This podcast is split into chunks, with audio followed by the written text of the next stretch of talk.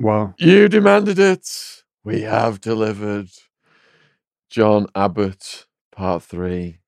And all of our stories of people who have been in US prisons but have ended up getting deported for some reason have massive interest. And John came on, did part two, and we put a clip out about the Hells Angel assassin in California prison, which got a massive reaction. So, huge thank you to John for coming back on so soon. Um, to people who are not familiar with your story, could you just give us a few sentences, perhaps? Well, I, I think I came on a number, was it eight? Something like that? Your first Yeah, series of true crime. very beginning. And uh, at that time, it was, you know, basic my story coming through shootout with the police, prison, San Quentin, escape, capture again, across the border into Canada, another shootout with the police, prison there, and then finally getting out and getting deported to the UK. And uh, since then, no more crime. No more crime. That is a good thing. Uh, are you thinking about getting a book about out about all these stories? Well, you know, over over the time, over the years, you, uh, things come to me, and I've written them down, and they've accumulated, and I've got a, a fair pile, as I've shown you some of them. So I think it may be time to uh, to put them together. I put a. Um, we're looking forward to that. I put a shout out to people to send in questions for you, and I've got some here. And um, I asked my assistant Amy in Alabama if she had any questions for you, and she said, um, "Ask him if he was in a situation where he had to do something to someone, would his blood pressure rise?" Wow. well, actually, the one where my blood pressure went right through the roof was the opposite, where someone was doing something to me, and that was in the library in San Quentin. when those BGF guys tried to hit with the knives, and with the knives flashing, poking me here and there. And finally, when the guards came, I got taken off to the infirmary. And the guy put the blood pressure tube on me, and it read 200 over 100. And he said, "You're you're overamping, boy." And he went and got the medicine. 200 over 100. And I can tell you, you don't feel any pain. You can't feel your feet on the ground. In a sense, you almost feel like Superman. But Yeah. 200 over 100. Wow. So I asked you if you had any stories similar to the Hells Angel assassin in California prison, and your response was you had a story about putting an ice pick to a biker's eye in San Quentin. What happened there?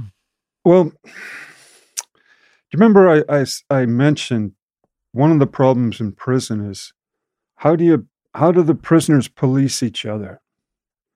For example, someone steals something from you, what do you do? Um, there's, you're not you, you can't go to the police. There's no police. So when I was in San Quentin, there were no orange monkey suits. Everybody wore blues. And some people, if you took the state clothes, they were sort of shapeless, baggy blues. But you could buy your own. And so you could have Levi blue jackets and Levi jeans. And so the people who had money, you could soon see because they were styling. They were wearing blue jeans. And and the fish who just came off, off onto the line, they were all wearing, you know, laundry bag kind of blue state clothes. And so, of course, we wanted to be wearing the jeans. And because the jeans were a precious commodity, you know, it was a $20 bill at that time for a pair of blue jeans, which was $30 ducats. So you didn't want them out of your, your sort of cell where they could just disappear. And so when you washed them, you'd hang them up on a line from sort of the toilet to the bed frame at the back of the cell. Anyway, so I come back to the cell with my cellie, and he looks and he says something's wrong. And he looks around, and the brand new Levi's that he bought are gone. He says, We've been fished. And I said, Well, what do you mean? He says, Well, they get a they get a, a wire with a hook on the end, a stiff bit of wire, and they just pull it off the line. And, you know, so well, I said, well, what can we do? And he says, well, you know, it's gone. I said, yeah, but th- that's not enough, you know, because, but this time we were doing business in San Quentin. We were doing tier sales. We were doing the TV guide. We were lending money. We were selling TV sets. You know, he was into selling the selling the speed, and so you got a business. You got your your company reputation to maintain. It's it's, and so I said we got to do something, and so I said ask the guys, ask the fellas, because we had some about five six guys in the in the area. We lived up on the fifth tier, very the highest part, and because it was the fifth tier, people didn't go up there unless you lived up there usually, because one reason is there were no nets at San Quentin. There was just a three bar handrail, and if you went off the fifth tier, you just splattered like an egg on the on the pavement. You're done. Nobody survived that. Did you ever see anyone go off the 50? Yeah. Well, you're you're, you're taking me in a different direction. Oh, slow sorry. down, slow down. So anyway, I said I said to Phil, I said, well, let's put the word out, see if anyone was up there, see if anyone suspicious was around. And so about 30 minutes later, we get a list of suspects. And it was Mendez, the Mexican cleaner. Now he's a dope fiend, Mexican, or he wasn't a Chicano. And he used to, you know, move that mop, but he'd kind of linger outside people's cells and give it the eye as he went along, you know? So that was he was on the top of the list. And the second guy was Buster the biker, right? Now he'd been up there, and the guys at our end of the tier, there weren't any bikers there. So, you know, what, what was he doing up there? So his name went on the list. So I said, we got to move fast if there's any chance, you know, that these blue jeans are in sight. So uh, I got I got an ice pick, and he got uh, a cut down. Um, it used to be a, a paint scraper, but it had been uh, filed down nicely. And so uh, we found out where these guys lived. And then the choice is how do you go in? Do you go to the guy and say, well, we want to search your cell? And of course, the hackles are going to go up. He's going to tell you to go fuck yourself. It's going to be a big drama. His adrenaline's going to start pumping. Now, when people's adrenaline go, then they become like Superman, like I just said. And, you know, they could get stabbed to death and still be fighting. And they won't even notice it till the adrenaline cooks off. So I said, well, it's got to be a surprise attack. You know, there's only one way to do this. Right? And so we ran into Mendez's cell first. And he had his, he was on the shitter. He had his pants on his ankles. And he just stuck the needle in his arm. The fit was in his arm. And he was done. We had him, uh, you know. And the look on his eyes, he just looked at us with this totally resigned look like I'm done. Th- th- These guys are going to just cut my throat. Nothing I can do. Absolutely nothing. And so he was just there, frozen on the toilet with the, his pants around his ankles. And we went through his cell, searched it, we found nothing. Now, the rules of engagement were if we don't find anything, we just we just leave because you know you can't get paranoid and just knife the guy just for the sake of doing it. So then we went down to Buster the biker's cell, and I ran into his cell, jumped on his chest, and he, unlike me, you, you, have two, you have two choices in San Quentin. You can the shitter is at the end of the cell. Now you can put your head one end of the bunk, which means it's going to be down near the shitter, or you can put your head at the other end of the bunk, which is going to be up at the bars. Now, it depends what's important in your life. So for some people, that smell of shit, they just can't deal with that. But for me, if I'm at the other end down near the shitter, I can see who comes into my cell and I'm looking at them. So I got a second or two to move. But if your head's up at the door, ye- they're on you before you can you even realize it. And I was on Buster. I jumped on his chest, I yarded back his greasy hair, and I put the ice pick under his left eye. And I said, Don't move. We're searching your cell. And Buster, he just looked at me and he said, Cool. Now, and that meant that that I'd done it right. Because what you don't want is you don't want a big drama. Now, an ice pick, I don't know. Do you think it's a, a dangerous weapon? Definitely. Well, it is and it isn't. If I stick you with an ice pick in about 99% of your body, it's going to hurt, but it's not going to do any permanent damage and it won't slow you up. Do you know what I mean? Yeah. And when I pull it out, it's almost self sealing like those tires on the bicycles these days, right? Yeah. But there is a good place to put an ice pick.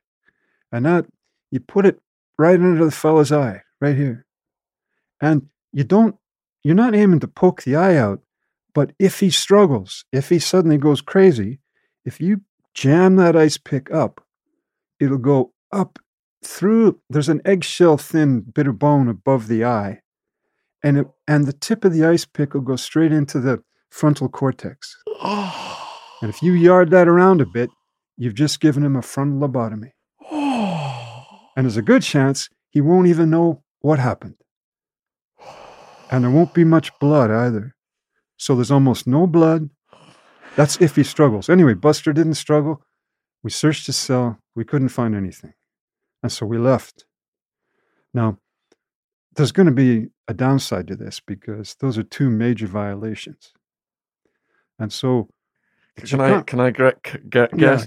go you, you've crossed the racial line with the Mexican and um, the bikers. Yeah, So retaliation from both sides. Well, yes and no, because it turned out that Mendez was a, was a Mexican, and he didn't like Chicanos. He just thought they were basura, right? Which which means garbage. And the Chicanos they tried the old La Raza rap with him about you know look this is major disrespect. You can't let the white boys do this, you know. But he didn't want to hear it. Didn't mean anything because we did basically what would have happened in Mexico, right? Just that's how that's what would have happened, you know. And so he didn't have a Paisa gang backing him. up? no, he was he was one of the others, and there were so few others. There was not much to say. It's not maybe like Arizona or New Mexico. Yeah. Now Buster the biker, he he was a biker, but he wasn't patched. So also we were putting speed out. And speed is the drug of choice for these biker boys, right? And so we were in tighter than he's going to be in because he didn't have a pot to piss in with his own friends. So that kind of neutralized that side of it. And also, we didn't piss him off. Like, there was no slapping him around, there was no hurting him. He was immobilized immediately, the cell was checked immediately, and we left. So the whole thing was over before he could even get excited about it. And so, actually, that worked out all right because we wanted to give a message that, I mean, to be to be straight up honest, I think the blue jeans went into the Mexican's arm, and we were too late because that would have got him a cap of stuff, and he was probably on his way. But we we'd sent the message, and the message was, yes, there will be retaliation. We will come for you. Now, fortunately, nothing, nobody got hurt. There was no major repercussions, so it went down all right. I've got a few follow-on questions from this then. And if anyone's watching this, that was an absolute masterclass in storytelling. If you want to come on the podcast, take some notes, just the, the descriptive ability, setting the scene, the action. I'm just sat here absolutely gripped. John is totally on form today. So I was in a cell once that had two bunks. And I had a situation with a person. And I, I was contemplating, like you said, head at the front, head at the back, top versus bottom as well. So I was thinking, right, if I'm on the top, head at the back, someone comes in who's an enemy, you know, at, least I'll be coming downwards. I could use that downward motion to perhaps kick that person in the head, kick him in the chest. But if I'm on the bottom bunk, they could just fall on me as I'm trying to get up. What's your assessment of the situation, You're top exact- versus bottom? You're exactly right, as far as I was concerned. Yeah. because in Quentin at that time, everybody wanted the bottom bunk. Okay. And Oh. so the fish or the guy, the the new guy who just came in, he got pushed on the top bunk. But I was happy to be on the top bunk because I didn't want anyone above me, you know, making noise like that. And I didn't want the shitter right in my face. And so being in the back corner there, it's going to be kind of hard for anyone to get at you. And you're going to have enough time to react, which is the key point. Now, Buster the biker had no time at all, which was good for him. And that was, you know, he was dozing with the with the with the cells racked open, and that's a major no-no as far as I was concerned. In in prison in San Quentin, if the, if those gates rack open, you're up. You you'd not be sleeping in your bunk with the gates open, with the doors open. Now, I don't know how it was in your prison, but in Quentin, they racked the gates in the morning so people go to work. And then when people came back, they closed them. And so everybody was locked in. But in between that, you could still shut your, your, your door and you could padlock it. And everybody had their own padlock. So, of course, you can't padlock it from the inside. So it was padlocking when you went to work so people didn't go in and steal your stuff. Yeah. Yeah, we had a variety of door situations depending upon the security level. But in like medium, it's um the guards activate it from the fish from the bubble. They press buttons and it pops your door open now. Yeah. This is, technology's probably advanced from when you. I think San Quentin's still the same as it always used is to. Is it? Yeah. Wow. So a guard first they they pull the great big iron yeah. handle like the old steam engines. Wow. You know, and it racks all the gates open. Yeah. And then the guy comes by with the key and he keys them open. The yeah. Guard, and then he keys them shut when they lock you in. But then if you want to protect your stuff, you got these little cheesy padlocks ah, they used to ah, sell. Wow. So Okay, so during that talk, I rudely interrupted and said, Had you experienced or seen anybody going off the fifth tier and splatting? Well, no, because eh, you, you go up there and I don't know if you're afraid of heights, but just going up there was nervous enough. And to sort of lean over the tier, you better be trusting whoever you're standing behind you, right? So, eh, so the black boys didn't like being up on the fifth tier much. So we kind of made it our own little preserve up on the top there. Right. And it was it was good that way because, you know, if people did go up there, you noticed them. Whereas Yeah. if you're down on the bottom where it's just like a highway, there's you know people going and coming. So Yeah. Okay, so the next topic then is disrespect in prison. How does that work? oh, that's a bad one. Basically, prisoners don't have money and they don't have cars and they don't have jewelry and they don't have guns, but they do have one thing, and that's their respect. And respect becomes everything. It it tells who you are and where you stand in the hierarchy. And we're we're like pack apes, you know. And there's a I don't know if you've been to the zoo and watched the chimps or the monkeys. Oh yeah, I love watching the monkeys and chimps. Yeah. Well, the big male, the alpha male, he's on top and he's on the boss. And, and then there's the sort of secondary and the thirds, and they're all here and there, and he's watching this the scene. And there's always a drama where different ones are trying to push ahead and improve their status. And so respect is really important. And the more time you spend there, the more respect you feel you should get. Now, this is an invisible thing. Like, if you think about it, why should some convict who spent 20 years in prison get respect? I mean, if you think from an outside viewpoint, you'd say, well, he's just a loser who didn't learn his lesson, and, uh, you know, that's the way it goes. But if you're inside, you feel you've earned your bones. You know, you've you've gone through it. You've been in it. You you, you know, you've had dramas happen. It's like years of military service. And so you should get respect. Anyway, so in the one that came to me, I mean, at the beginning when I started doing my time, I didn't know the situation, didn't know the scene, didn't belong to a gang. So I thought to myself, don't get involved with drugs, don't borrow money, and if you don't have anything, nothing's going to get stolen from you. Well, that's all well and good while you, start out until you get over your sort of initial like fear of the place. And then you start thinking, well, you know, I'm in this society and I'm right at the bottom of the pile. And how comfortable do you feel being at the bottom of the pile? And so after I'd escaped and come back, I sort of felt that respect was really important now. And I wasn't going to put up with disrespect. And so I, I got my challenge at um, the Vacaville Reception Center at chow time. So I'm lined up for chow. And, you know, everyone's standing there with their tray. And there's a vato in front of me, some Chicano gang member. And obviously, one of his carnales is serving the food.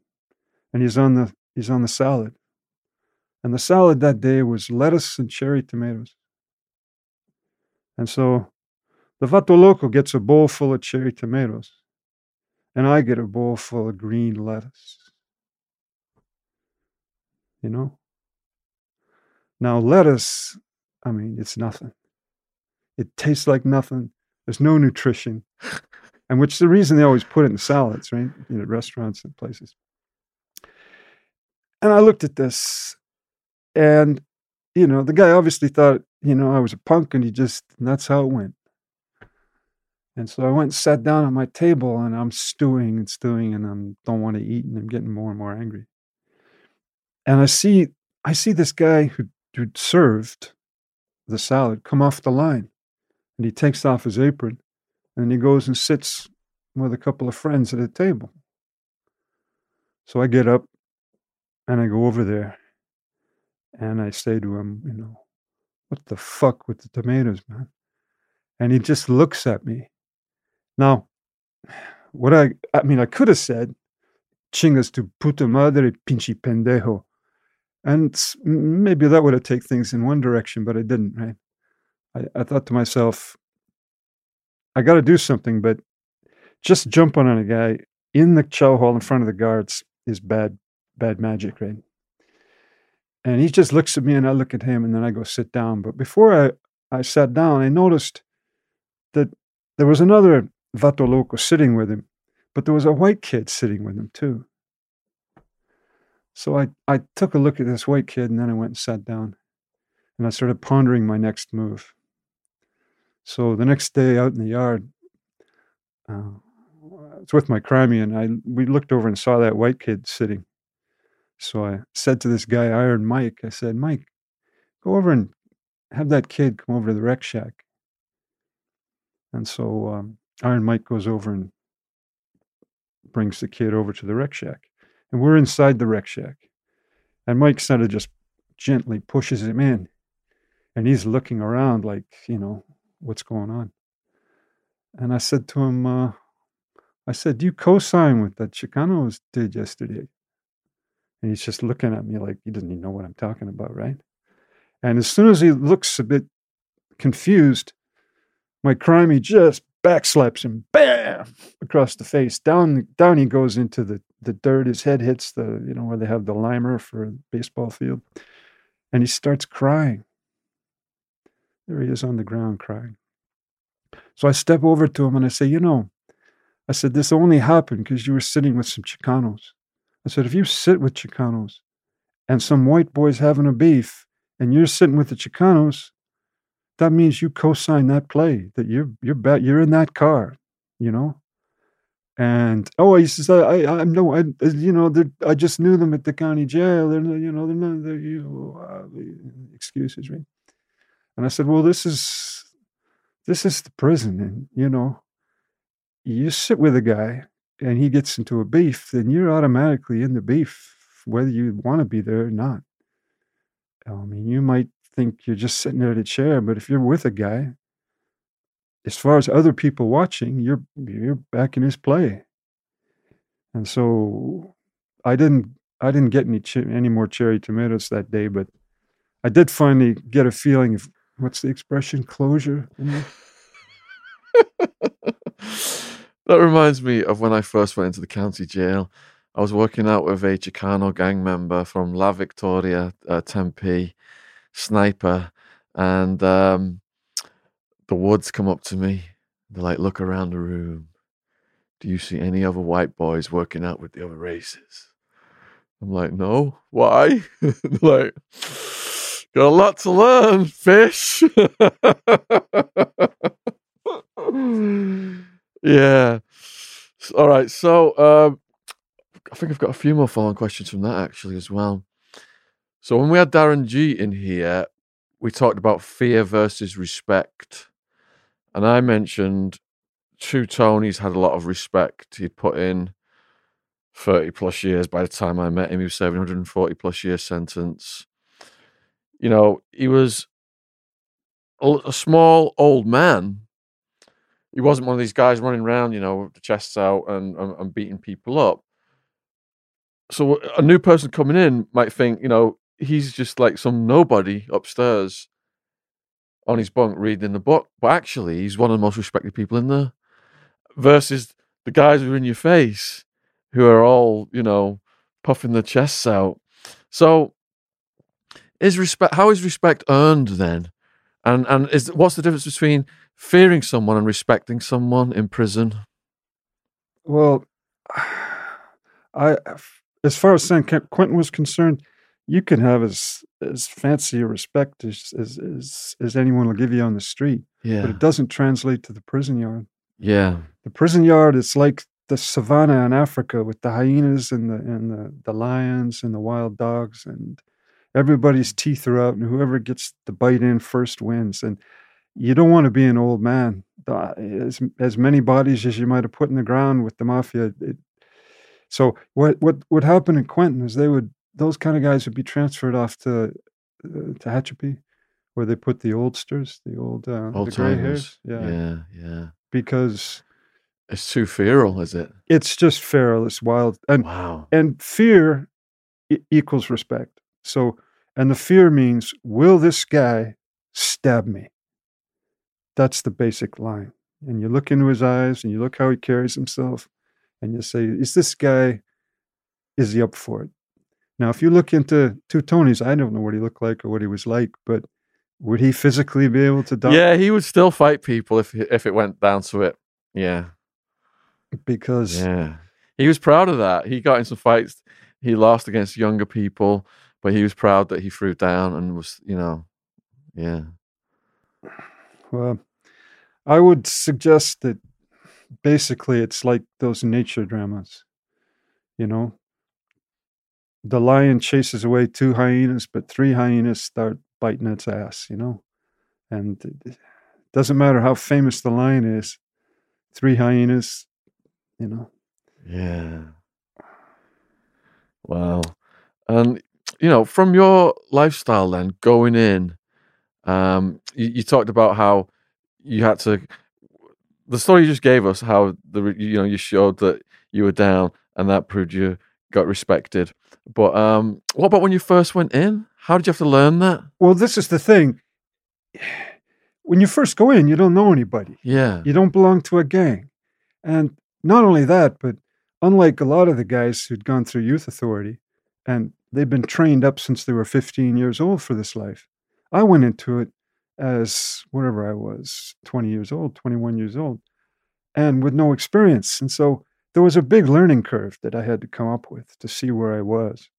And at the beginning, because I was physically nothing to look at, that was my priority was to, you know, make sure that I could do more sit-ups, run further, lift more weights, whatever it was, I could do it more and better than most people. And then your confidence grows. And then as you see how the game is played and how it works out, you see what the do's and don'ts are. And also there's basic rules. I mean, when I watch these guys talk about how hard they are, there's nobody who's hard. You want to do a hardness test, you go buy a Sunday ham and you put it on a sideboard and you take a vegetable knife for a point and just plunge it right into it. And that's how hard you are. Bloody hell. wow. Speechless. And so that's we're, we're bags of blood and guts and a few bones. So we're not hard at all. What we can be, though, is you can have intuition, you can have quickness, you can have common sense, you can sense out the right answer at the right time. And this is how we got ahead in life. We're not that hard, we're not that strong, we're not that fast, but we're a lot smarter than the other animals. And so in prison, that's what you got to be too. You can you have to have a certain level of physique and, and, and ability to carry yourself, but you sure got to have some common sense and avoid all the pitfalls. So, someone coming in then who's not got that physique, do you recommend they get on that right away? Right away. I mean, and you'd be surprised at what you can do. Well, I showed you those pictures. Yeah, you know? massive. I mean, it was just like a Viking, night and day, right? Yeah, and that made that made a big difference. I mean, when I was in Canada, we used to play uh, kind of ragged foot. What what, you, what we call Canadian football. It's not soccer. It's you know tackle and throw the ball. And you know, I had this guy. He was he was you know one of the tattooed guys, and and he tackled me, and he got up and he said, you know, it was like tackling a tree. Now I'm not that big and thick but because I was working out all the time. Your muscles are dense. Yeah. And that that gets some physical respect. And this is what's important in prison is physical respect because we're animals. This you're you're right on the savannah. You're not in the library. You're not a you know in anywhere civilized. So you're operating on that level. Yeah. So you said the newbie should come in, work on his physicality, and avoid the pitfalls. What are the pitfalls, and how are they avoided? Well, I'll give you an example in San Quentin, there was this guy I knew called Ralph Pitts. And Ralph had he'd done a home invasion with a samurai sword. So he was a lively boy himself. But when he got to San Quentin, he felt completely out of his depth. And so he started going to the chapel. And he became a Christian. And he tried to immerse himself in his work. So he was a welder. He got a job in the welding shop. And he worked and worked. And when he wasn't working, he'd go to the chapel. And then he'd come back with the Bible and read it. And he was married. He had a family. And he had a gold wedding ring. So one day he's in his cell, Sunday, and these two Chicanos come in and they say, Hey, Holmes, you know, nice ring you got there, bro, you know. I mean, I've been thinking about getting one from my carnal, you know. Can I have a look at that, man? You know, that's pretty cool. And he goes and takes off his wedding ring and hands it to this guy. And the Chicano just pockets it, and the two of them leave his cell.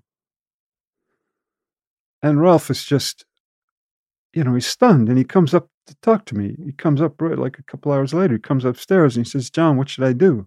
Because I'd known him from Vacaville. And I said, Well, you know, this is the fork in the road.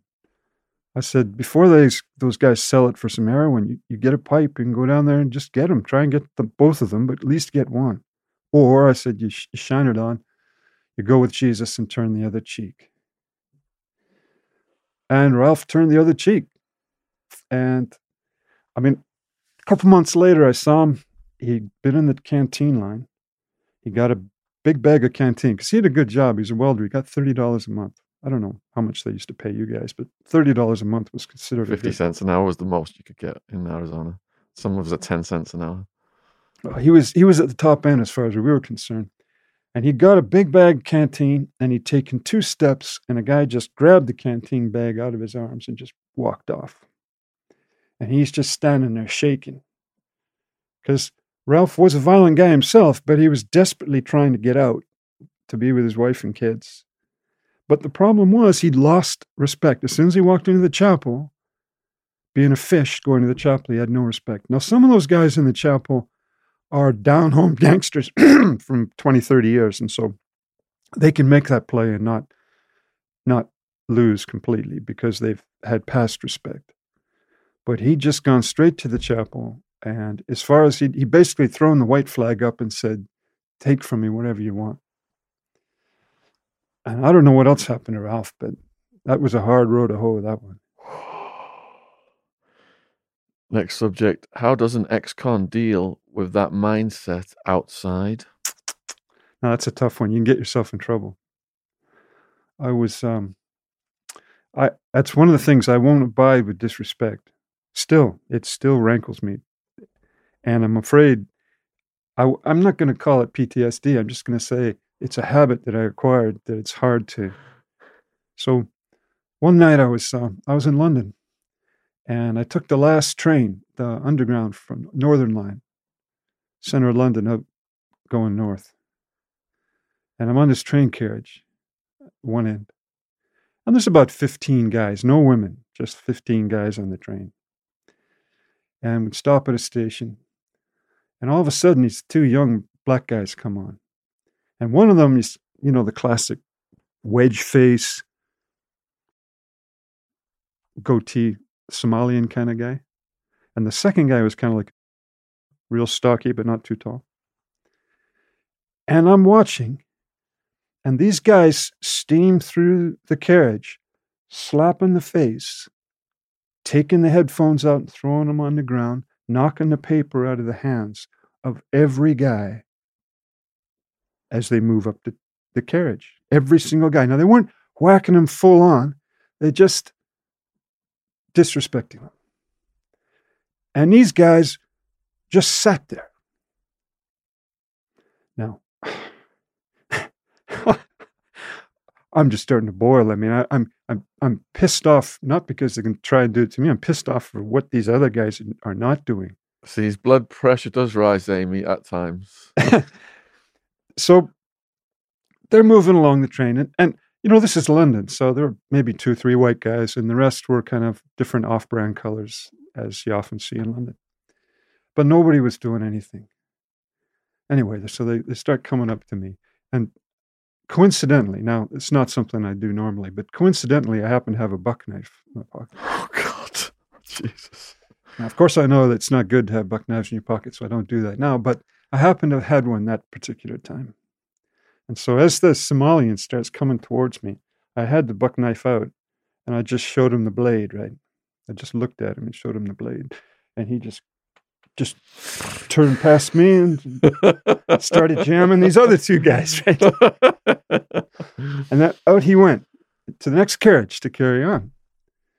And the little guy spotted this young white guy, and I guess he felt that he wanted to make an extra point for him, right? So we started to go over and say something to him. So I, I put my knife away and I walked over to this to the guy and I said, you know, we don't want to hear that shit.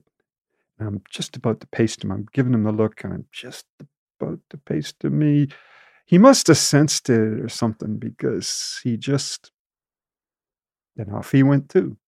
So so that was that was an experience where I could have got myself in a lot of trouble because of this respect thing. Yeah, yeah. Just pause one second. We'll have to take all the gorilla words out. This is what got Roseanne um, deplatformed and she lost her job and everything. Was Who's Roseanne? Um, famous comedian had a huge uh, sitcom in America. Oh, see, that's America, right? Yeah, yeah.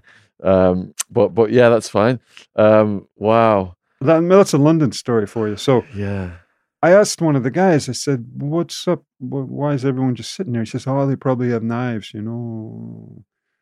But can you imagine? I don't know. How does that sit with you?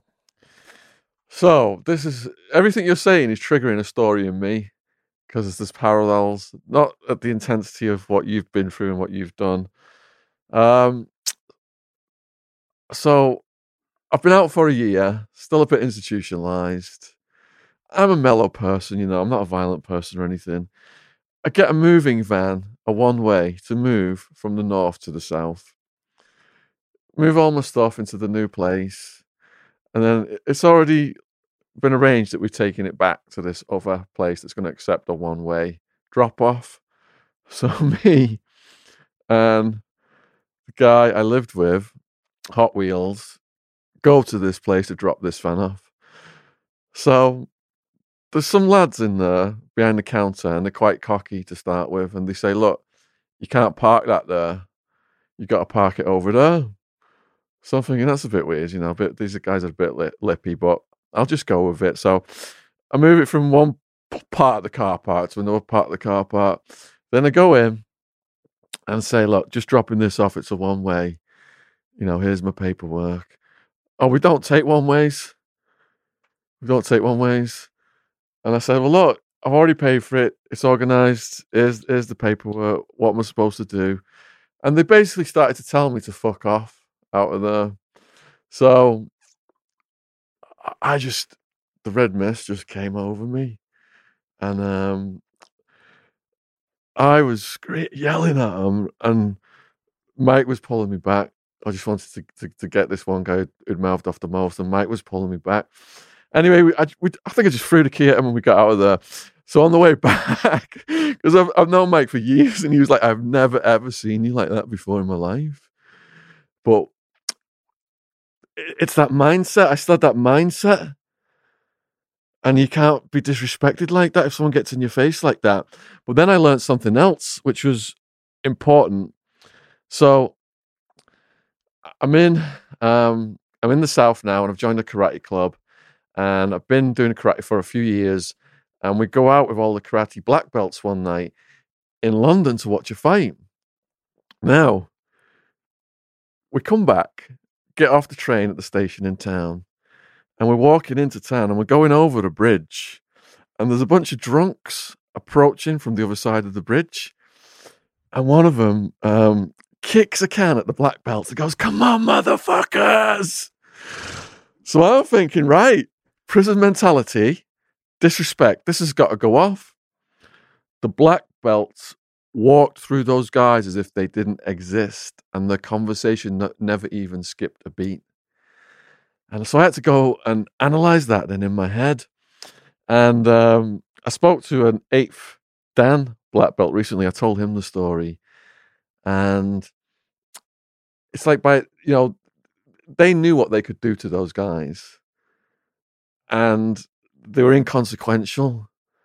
Why even, you know, waste that energy on them and, and cause what could have been, you know, Well, the other thing is, if they did do anything, because they have black belts, they'll be the ones who get whacked by the police. yeah, The drunks will just, of course, be the local postie or you know some delivery driver.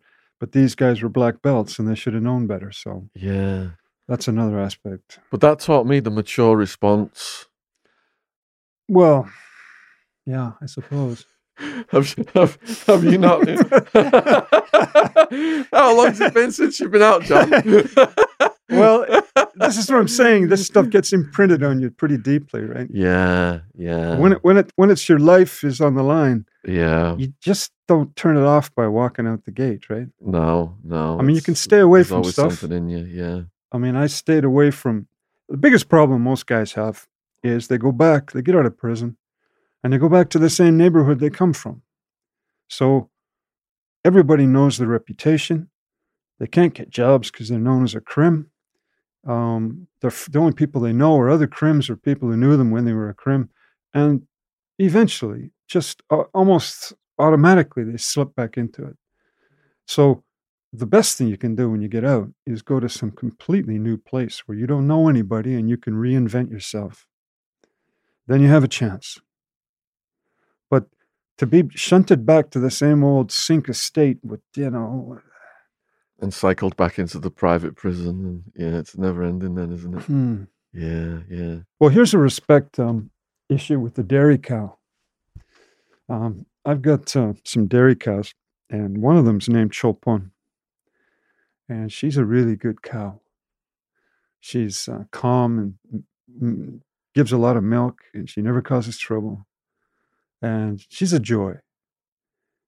And so I was walking one day um, back from the field to the stable, and she was walking along. And all of a sudden, this kind of big male youngster just suddenly pushed in front of Chopin and like like just muscled her out of the way. And without even breaking stride, without even her head sort of seeming to move, she just dipped her head and stuck her horn right up his asshole. Oh! Bam! And he just jumped and was out of the way, right? And I was really impressed. I thought, yeah, I understand that exactly. She just gave him the message, right? So we share that with dairy cows. And people don't think dairy cows are like that because most of the time they spend their time just sort of in the, the dairy factory. chewing grass, whatever. But if you uh, get to know them, yeah. Yeah, they got character. how criminal justice works out inside, as in how do the convicts police themselves? Well, that story about Buster, uh, Bi- uh, Buster the biker, and, and Mendez the Mexican cleaner, that was an example of um, policing inside prison. But Do you have any other stories of policing inside prison? well, this is a story of business competition. So it kind of is like bit like policing. But so we were running tier sales, and that meant we would um, we would buy bulk cases and cases of Coca Cola and Fanta sodas, and they cost twenty five cents a can at that time. And then we'd get blocks of ice from the ice machine in the kitchen, and we'd f- get them ice cold, and we'd send people out on the tiers selling them for fifty cents. So that's like a hundred percent markup. And that, that was a good little hustle. And the guys who did it were part of our tip. So they, they got it was like a salary they were getting. And we were getting money from it. And so we had a lock on East Block Bayside. And one day, Fast Frank, Fast Frank Forgione, he comes up and he says, Son of a bitch, but uh, Cadillac Jack has started his own crew of tier sales guys. Now, Cadillac Jack, um, he was an interesting guy. We called him Cadillac because um, in the prison you were allowed hundred dollars canteen a month, and most guys could earn twenty dollars, thirty dollars on these. You know, if you were a cleaner, you get about twenty. If you worked as a welder, you might get thirty. But he, this guy, he didn't have a job, but he could just, you know, spend the full hundred every time. So he spent a yard every month, which was a Cadillac, and he was he was the man, right? He had money. So Cadillac Jack, he managed to buy himself a job as the canteen clerk. And so my guys went to buy some sodas, and they went to the canteen, and the canteen said, "Sorry, out of supply. We don't have any." And then that evening, we watched as this Chinese guy and Mendez, the Mexican cleaner, uh, are selling canteen, are selling uh, sodas, ice cold sodas on the tiers, and our guys aren't because they can't buy any. So, you know, business management case study number 101 what do you do? You've just been frozen out of your your Is location the response going to involve an ice pick? by a competitor. so I said to Frank, I said, this isn't any good. We I said, we got to do something about this. And Frank said, well, he said that I could, you know, bar the lock off the guy's door without any trouble. And I said, that's a good plan. So I walked down to see Cadillac Jack thinking we should talk about this first before any action's taken. Cadillac Jack was an interesting guy. He he was a cartel pilot. He'd flown so the uh, las drogas across in the airplanes, right across the border, and been deep in that trade. And I guess he fell out with somebody because he had his partner whacked. He, he didn't do it himself. He paid somebody to do it. And as usually happens, the guy he paid to do it ended up testifying against him. And so he got first degree murder. Oh, He just missed the death penalty because it was premeditated. And there he was in San Quentin. But he was a smart guy and he was a businessman and he wasn't the usual thug. So I used to enjoy talking to him. But anyway, I went down that time. And Cadillac Jack sees me and he lights up a cigar, big cigar he's got, and he says, It's not a Cohiba Robustos, but you know. And he's got 30 cases of sodas just all the cases that we'd wanted to sell, he's got stacked up in his cell right to the ceiling, right? So I said to Jack, I said, you know, is this necessary, right? I mean, you're you're Cadillac Jack. You got all the money you can spend. And he says, well, he says, uh, just like your, you know, TV guide sales, he says, uh, it's a free country and I'm making my money. It's a free country, he said to me. So I said, Well, good luck with the store, Jack. So I slipped out of there and went back. And the next day, he went to the canteen to do his job, and Frank and the boys just barred, you know, took the lock off and walked off with all his supplies. And then we were back in business again. And I let it go a day or two. I sent guys, about four or five guys, I sent them down to see Jack and ask if they had anything, you know, if he had any sodas they could buy.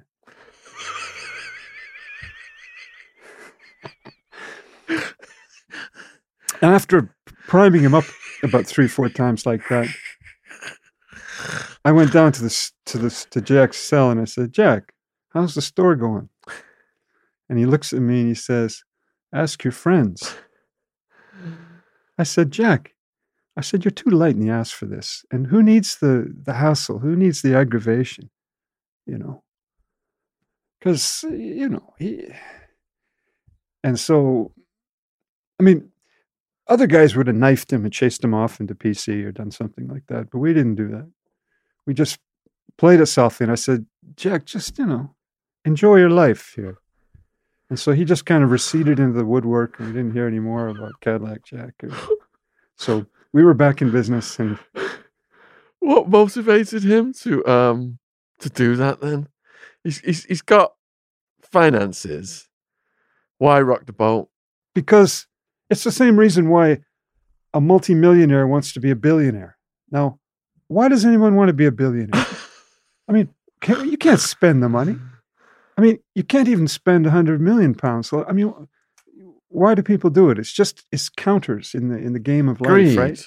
Or Well, just these like programs. I'm not going to call it greed. I'm just going to say guys like playing games, and that's a Mm. game, and those are the counters.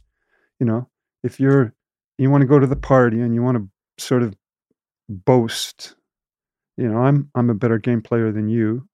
I'm Jeff Bezos, and you're only Bill Gates, right? Or whoever, right? So, and you're right. I mean, why would you do that? But for Jack, he just saw a business opportunity and he he went at it like you would in the street. He froze out the competition, replaced it, got a product for a cheaper price, and did everything that would have worked on the street. But it wasn't a free country. He was in San Quentin.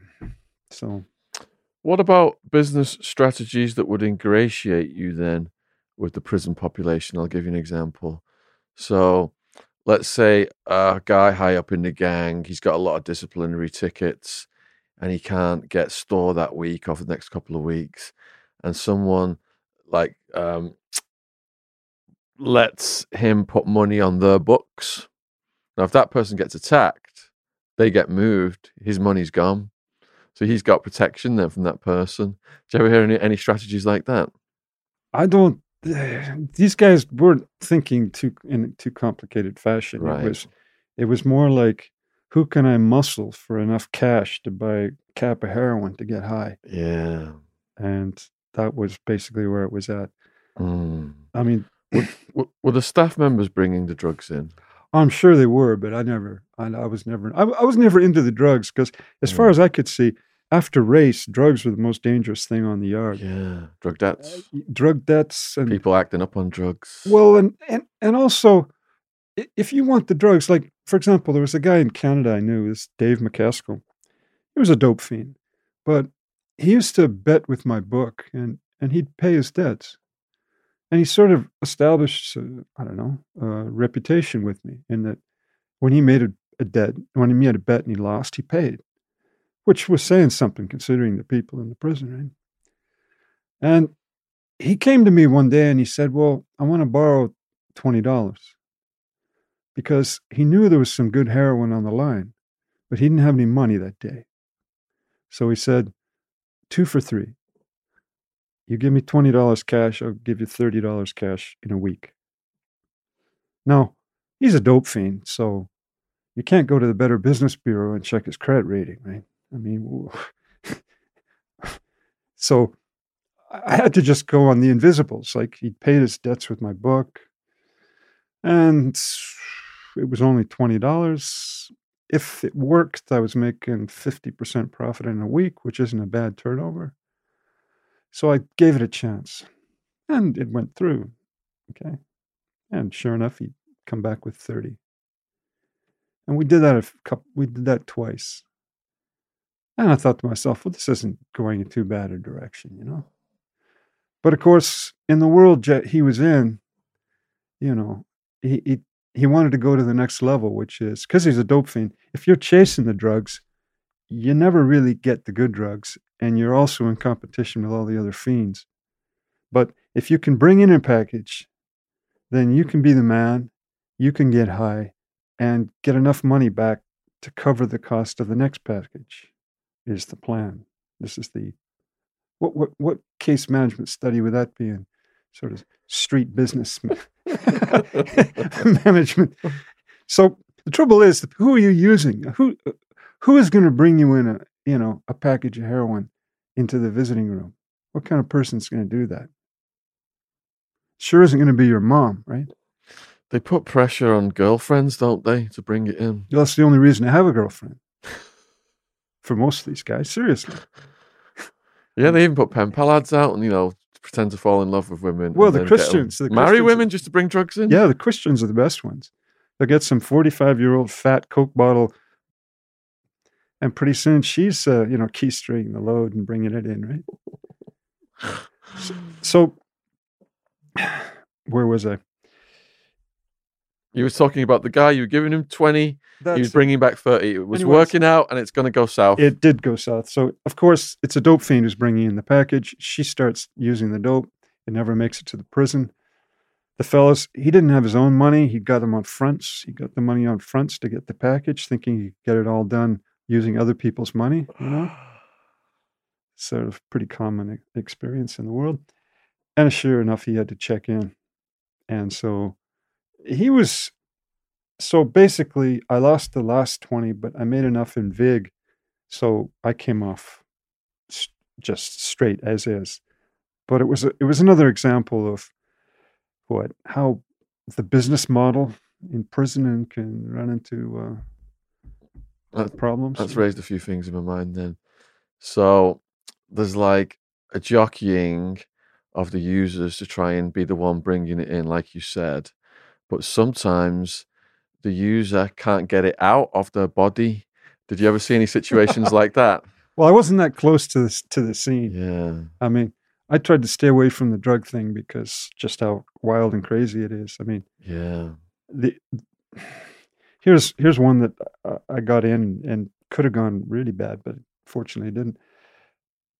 My uh, my crimey, he always carried a roll, so he had a roll of cash in his Is this pocket. Iron Mike again? no, this is uh, Phil. Phil. Phil always had a roll, and so this this fella six ways. He was a dope fiend. He came to Phil and he says, "Well, you know, can you break this hundred for me?" He says, "I I'll I need the I haven't got with me, but I I'll you know give me the five twenties and I'll go break it." And I saw him. I saw Phil give, which was our money, hundred dollars to this dope fiend. I thought, "What the fuck are you doing? You know, this guy's a dope fiend." No, no, he's, he says I've done business with him in the past and it's always gone right.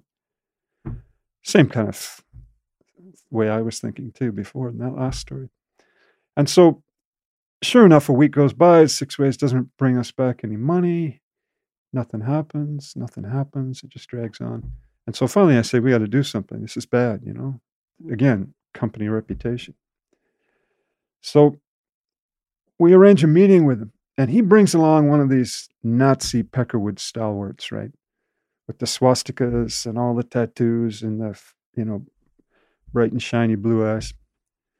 And this guy, he he starts on Phil. He says, you know, he says any white boy that that's selling, excuse me, I can't say that word, Mm. uh, black Timestamp. black dope, you know, doesn't deserve to be on the line. And uh, you know, a real white boy would have to check. He would check you into PC, and he's coming on hot and heavy, and he's staring at him and giving him the look, right?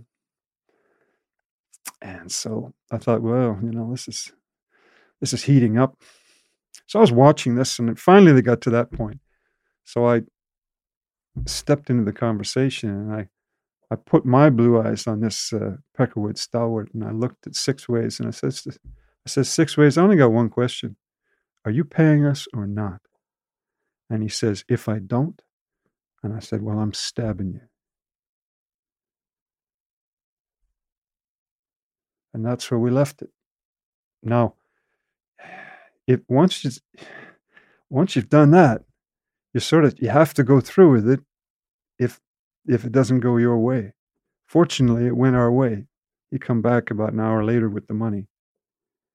But imagine if it hadn't gone our way. Imagine if they decided to call it.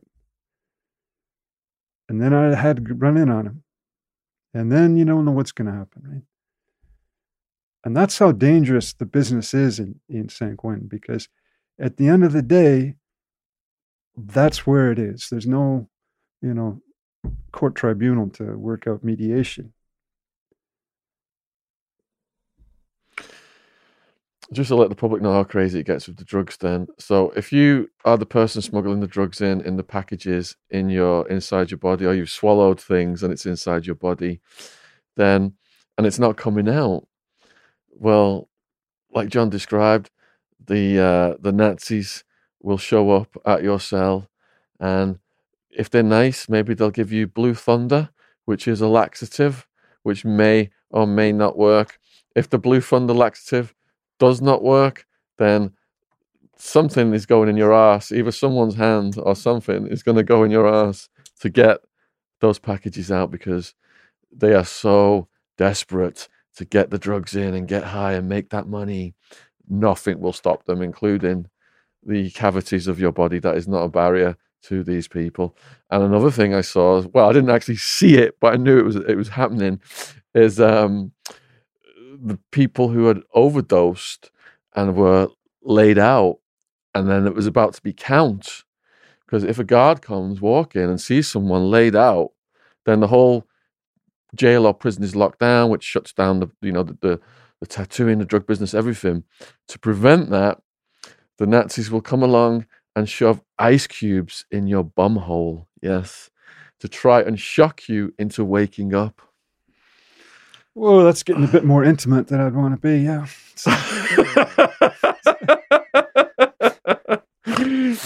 you said you got a good story about the coolest gangster.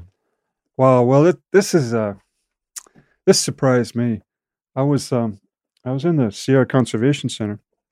I was with Phil, and we used to they, they used to have a towel exchange every week.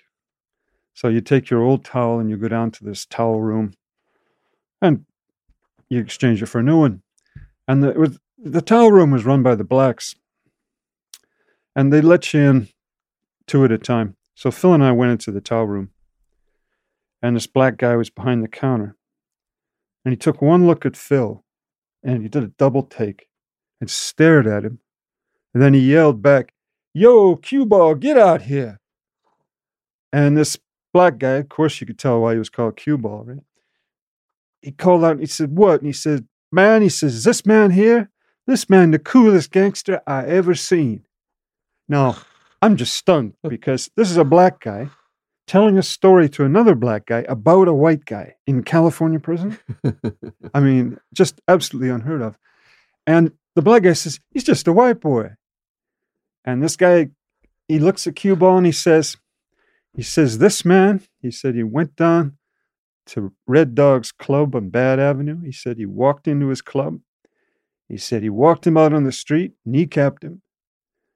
He said Red Dog's crew come running out on the balcony, screaming motherfuckers and shooting caps, popping caps. And he says, This man, he said, he just walked through that gunfire, didn't break a step. Out to old truck, one of these Marlboro man trucks, you know, shit kicker trucks.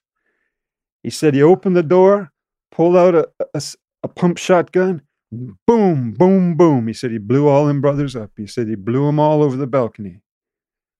And he said after he fired that third shot, he just turned around, walked back to his truck, threw in the sh- shotgun, and drove away. And he's staring at Phil like you staring at him like a kid just admiring, like if Superman had showed up or something, right? And he said, I'd never seen anything like it.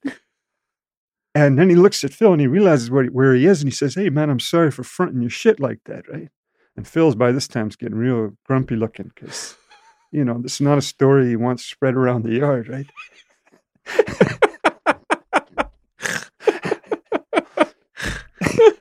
so, I mean, I don't know if it was true. I wasn't there. I never saw it happen.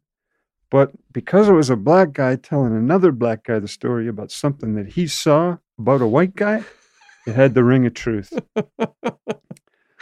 now, a lot of people talk about being gangsters and all the rest of it, but I don't. I don't call five adults rat packing some 15 year old kid and stabbing him to death. I don't call that gangster. That's just, uh, man, that's straight up cowardly, right? I've got nothing else to say for it. So if you can lift your game up to where Phil's game was, then you can call yourself a gangster. But if you can't, don't even use the word. And I, I in that in that I include the Italians that go and you know shoot some old friend from school in the back of the head in in the restaurant, right? I don't I don't call that gangster either, right? You're calling out the Italian mafia, John. Well, I'm just saying I don't call that gangster, right? There's a level which which I think you got to meet, and uh, anyway, so that's a that's a secondhand story, so I can't swear up and down whether it's actually true. Interpret that as you wish. So, the old school Italian mafia had this code: don't harm women or kids. Now the cartels will torture your entire family and put it on the online. Do you think that um, morals have gone from the uh, you know the old school gangsters days? It's the... Well, I mean, it's. I tell you, it's interesting in Japan. In Japan, they've got the yakuza, and the yakuza are way streaks ahead of the mafia or any other criminal organization. I mean, they operate like IBM or you know massive companies, like twenty thousand members of uh, the Sumiyoshi Rengo or which other groups. And, and so they got 20,000 members, right? We're not talking, you know, six guys from the hood, right? And they're totally organized. And they their image is very important to them. And so they worked out a magic way of improving their image in society. Is they just bought up a movie studio, Toei Pictures. And the movie studio makes Yakuza movies. And the Yakuza movies always are like the Godfather, you know, the stalwart, you know, courageous, this guy full of heart who protects, you know, the weak and, you know, revenges uh, things that have happened to his bros. And the image of the Yakuza, because of this, is pretty good. I mean, they actually went out and said the best way to improve our own image is buy a movie th- movie studio and just produce good yakuza movies. Bad yakuza movies where they're like good fellas and you just whack people for the fun of it, right? That they don't get made. Wow.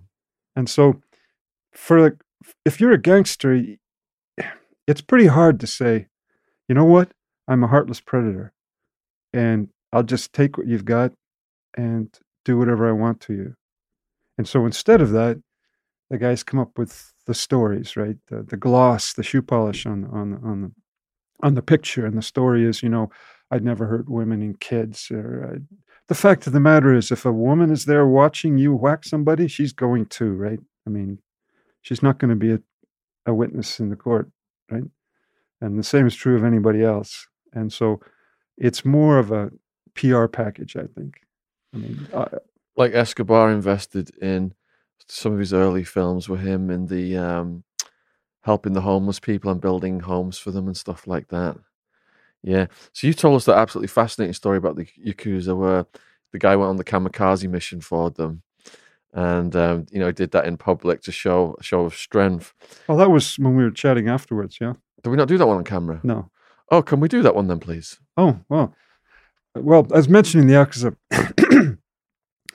down in Osaka, which is this this the stronghold of the Yakuza, they're often involved in the real estate business and nightclubs, real estate development. And one of the things they do in real estate is, for example, this gentleman over here is a real estate developer.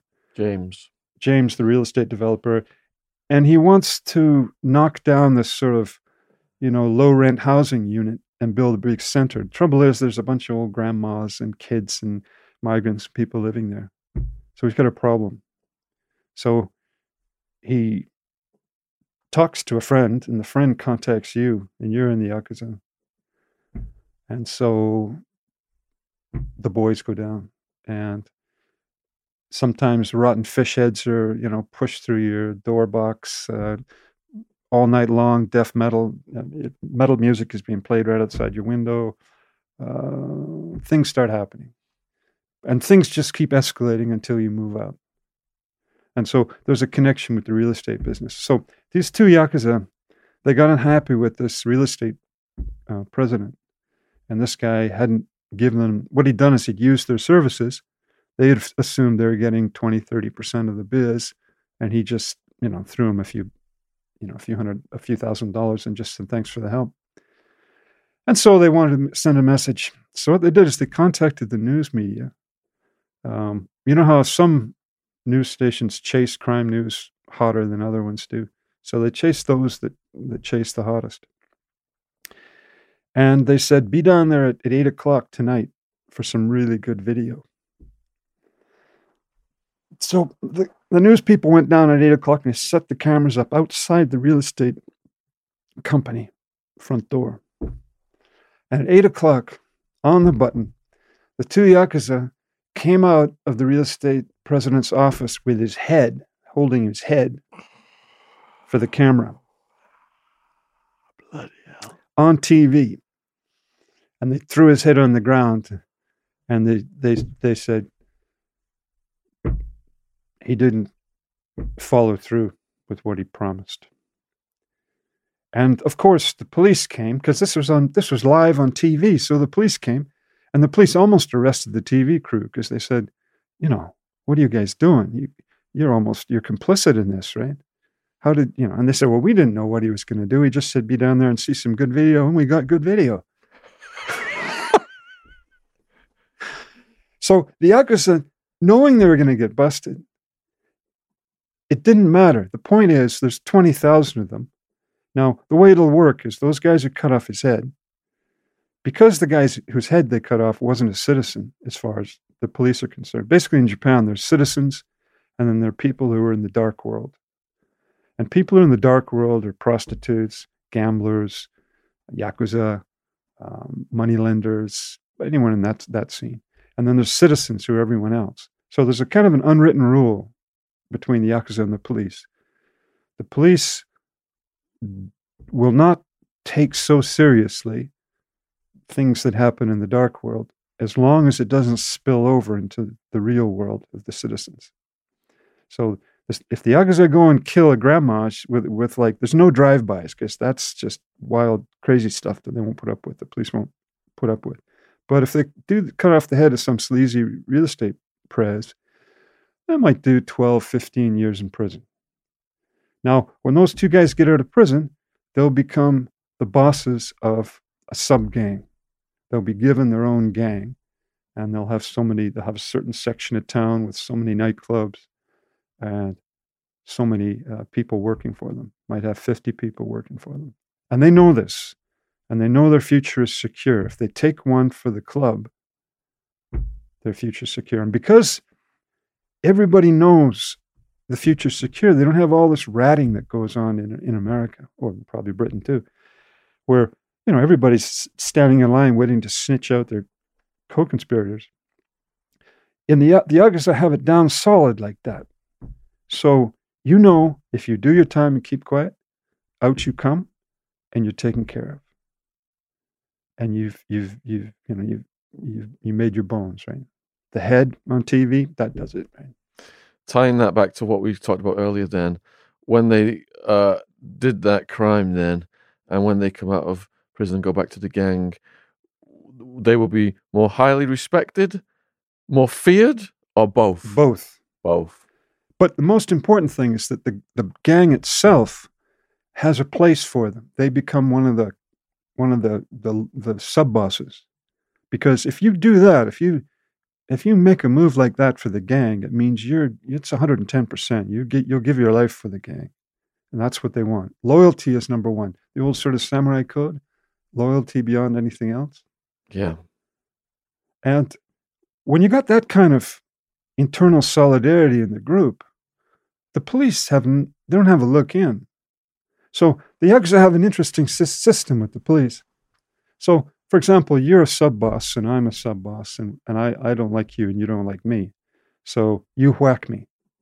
And there's my dead body in the street. Now the police will come and they say, someone has to take this dead body. Now you don't want to fall for it. So you just look in your lieutenants and you say, "Get me a kid." So they look, they they come up with Taro, and Taro's just got joined the gang. He's 19 years old, and he's eager and enthusiastic and wants to be a gang member. And you say, Taro, here's the gun. Go into the police station and just tell him you did it. And Taro goes in to the police station. Here's the gun. I killed so and so at this time in this place. The police are happy. Now, the police in Japan, as your man, I think that fellow who went to Fuchu prison. Oh, yeah, Beatty. Yeah.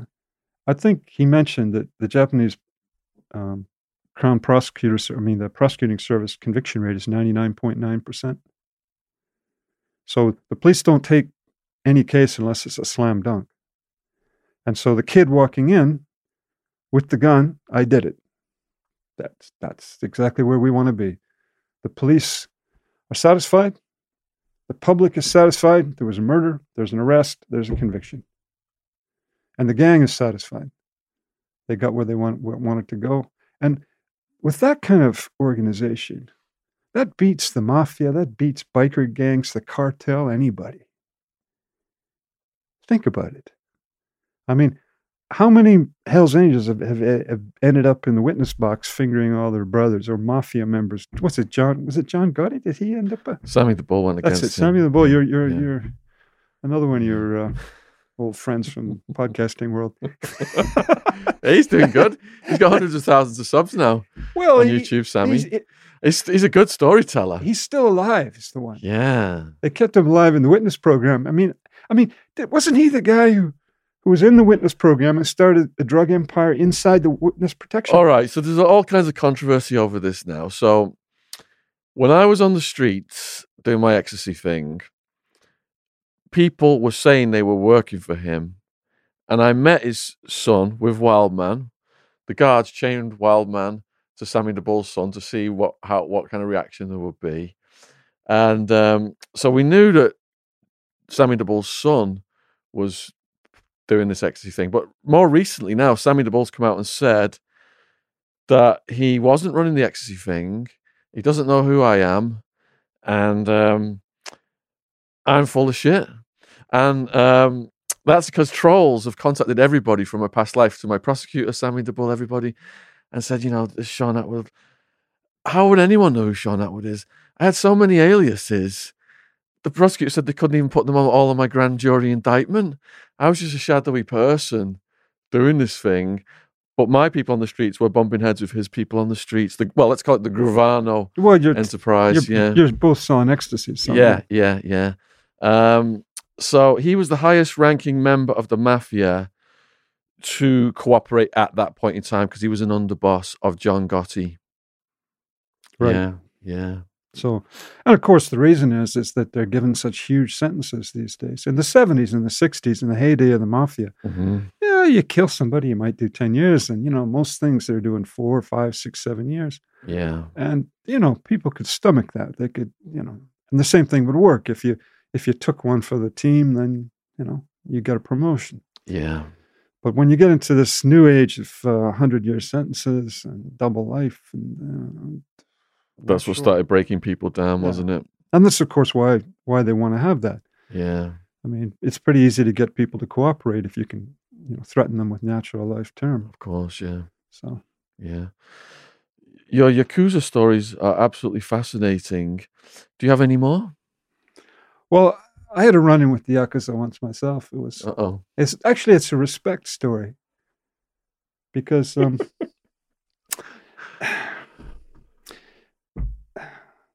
the Yakuza, um, they they control the night world, and one of their most famous, probably the most famous celebration they have is at New Year's, Shogatsu.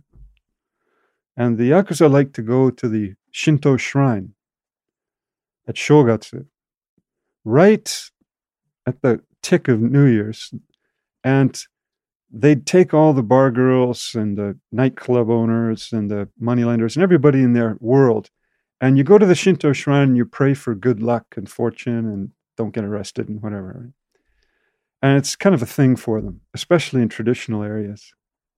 And we also like would like to go at that time because you see all kinds of interesting people that you wouldn't see normally. Normally, Japan is very, you know, guys in suits, little mama-chans, kids, old people. It's very straight, very calm, very peaceful.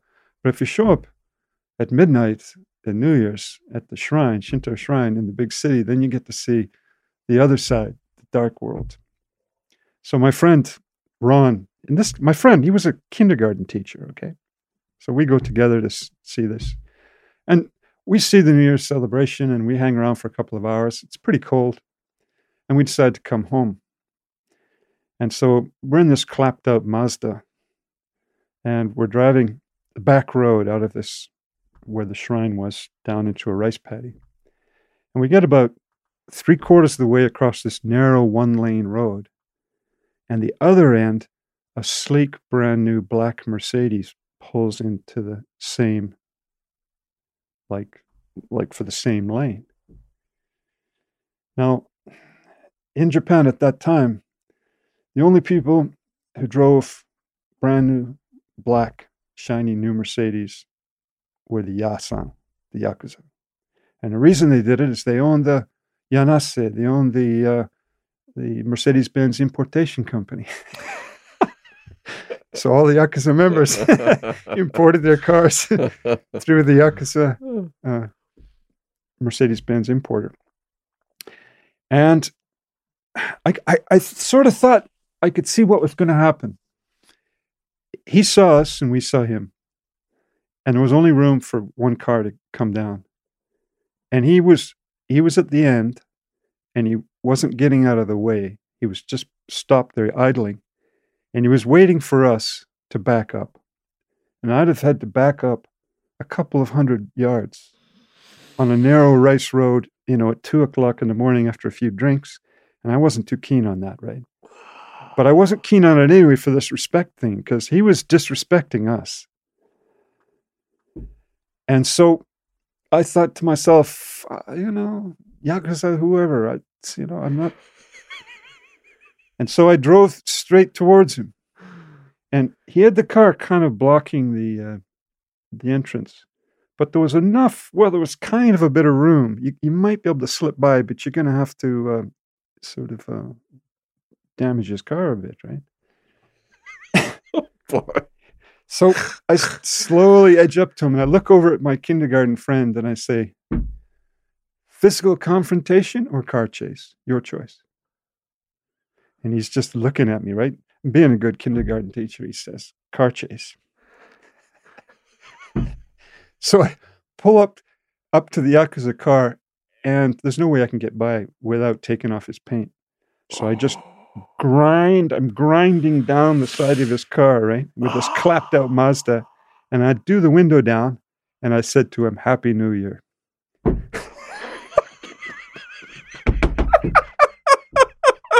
and just took the paint all the way down his car. Oh.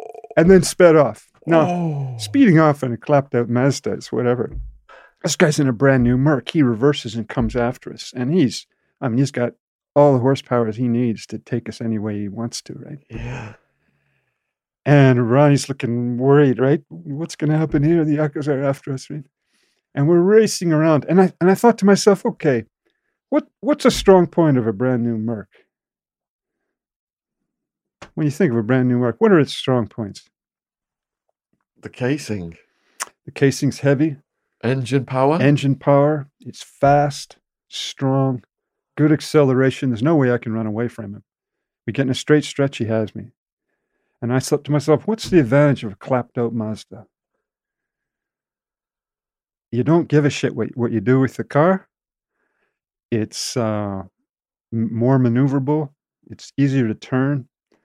And so I thought, I'm going to take this boy on a ride. So I took him in down these narrow country lanes. Now, you've got to go to Japan to see how narrow country lanes can get. Basically, it's the tires are right on the edge of the road, both sides. And I'm swishing and turning, twisting. He's right on me though. He's got powerful lights, and he's. So I thought, how am I going to lose this guy? He'll chase me all night long, right? So I knew this this uh, farmer. He, he's pissed off because people used to park on his on on the side of next to his house. So we put some great big stones about this big one, two, three, four in a row. And so I thought to myself, this is our moment of truth. So I was racing down there and I did, I don't know what you guys call it. We used to call it a, Cal- a California brake, right? And what you do is you don't hit the you don't hit the foot brakes. You pull on the the side brake. And I and, and I just made a hard turn right into this narrow lane. But of course, he didn't see my brakes brake lights come on. So he hammers into it, and this great big Mercedes Benz, bam, into the stones on the other side of his car. and we just zip and turn and twist. And of course, I know this area really well. And I don't know where he came from, but he got lost. And I sat up on the hill and watched him wandering around for a while. And then he went home. So, so you were in Japan for a while. Do you speak Japanese? yeah. And um, the Stephen Beatty podcast, then, there was a story he told us that you had some details to add. That's right. Do you remember in in, in his story he said that there was a, a rumor he'd heard that um, two prison guards had, had killed a prisoner, but he wasn't really sure, and he didn't know if they hurt him or if they actually killed him. Well, that that story told actually is is worse than he told it. Two prison guards killed three prisoners, and the way they did it was diabolical. They tied them up in a straitjacket they pulled down their pants, and then they put a fire hose up their ass and just turned it on full pressure. And it pulverized their intestines. But of course, here's the beauty of it there are no bruises, there are no outside marks. And they, after the third one, they, they only got popped because statistically, prisoners dying in Japan like that, uh, unknown causes, is almost zero. So one, well, yeah, of course, two is you know right on the edge. Three, somebody's dirty. So they got done for that. Can you imagine? What have they done to piss the guards off? Well, in in the Japanese prison, I've never been to the prison, so if you listen to Mr. Beatty's uh, podcast, he can give you the details. But from what I know, you're not allowed to look at a guard.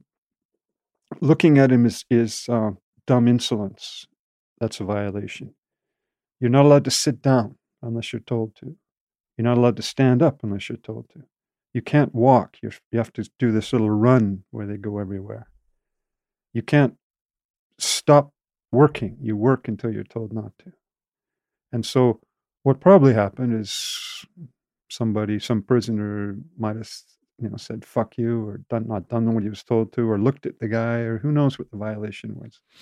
But the thing is, if you have absolute power over somebody, then what? The the urge to like, you know, push it, the urge to go to the limit, it's you know, it's almost inevitable that somebody's going to do that.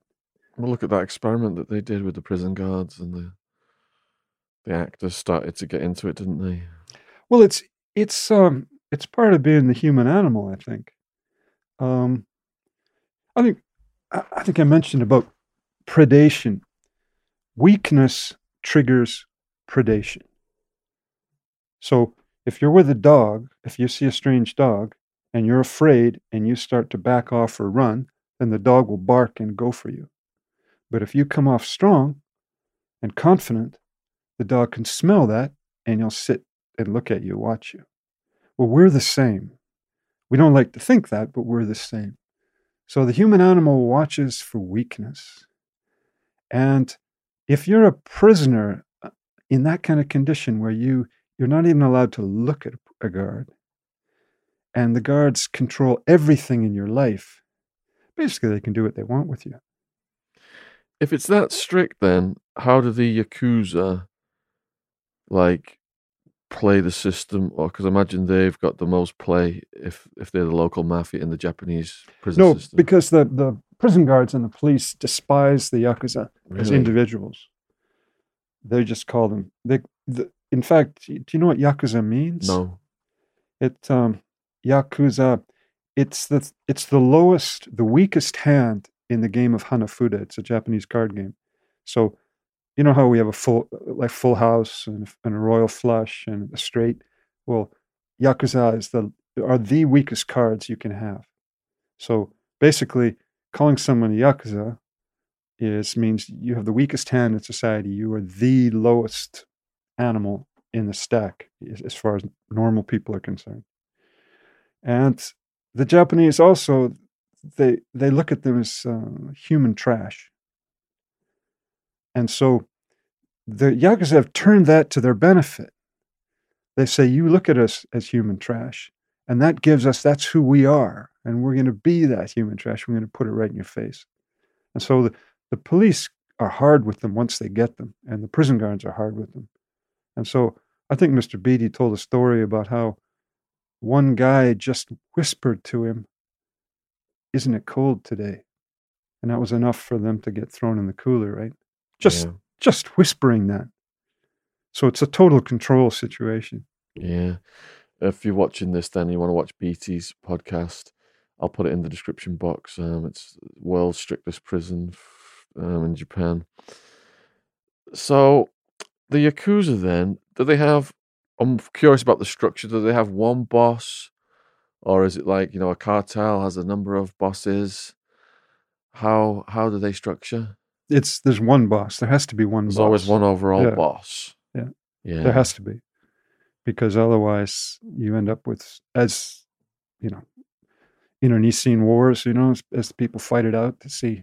I mean that's what happened to the with, with Chapo Guzman, wasn't it? He was the cartel boss, and once they took him out, all this violence cracked off because then all the underbosses started fighting each other. Right? Yeah, and it was Escobar. It was what, what faction of the Medellin cartel, the Car- the Castaño brothers, that went after him in the end because he was cannibalizing his own um, associates. Yeah, and you know, with the war on drugs as well, all the cops we've interviewed say that when you arrest a dealer or a boss, then everybody fights for that turf, and all the underlings fight for that position, and it just creates even more crime. Yeah, yeah. As it would, yeah. Yeah. So Yakuza's got one boss then, and then it just has various franchises underneath it. Well, there's big. There's about four or five big gangs that control the country. Four or five big gangs within the Yakuza Yeah, or, or Yeah, separate. within the in the yakuza, okay. and they're mostly regional.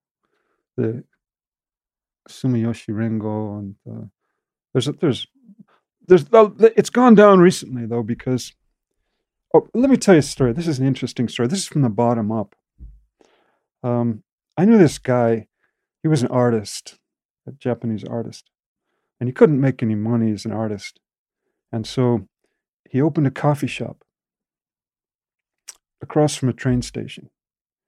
And what he did was kind of kind of clever. He he's he was like a barista and he sold this high quality coffee, but he turned the second half of the shop into like a mini art gallery of his art. And he'd talk to these ladies, mostly women, wife, housewives, and he'd chat with them and about coffee and this and that, and gradually steer them towards his paintings, and then sell them a few of his paintings. And this business was going on for about six months, and it was, you know, he was quite pleased with it. And one day, this guy walks in, this little Weasley guy, and the guy says, "You need, uh, you need to buy five tickets to this concert, and they're one hundred and fifty dollars a piece." And has, and he has tickets, and it's a concert. And the guy says, "Well, I'm not interested in this kind of music, thank you." And the guy says, "Well."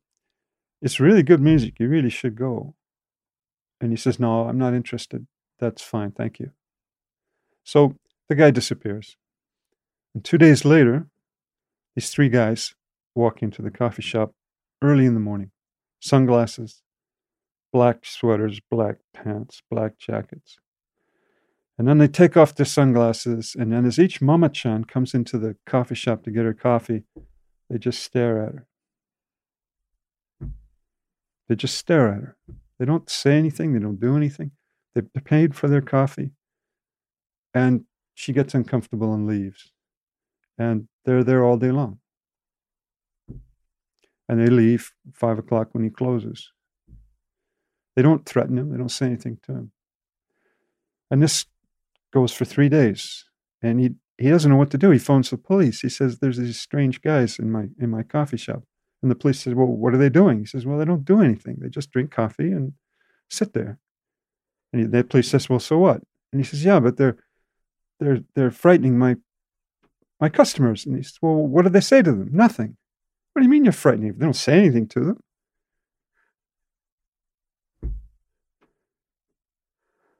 And then about about a week later, the same Weasley guy comes in with the tickets.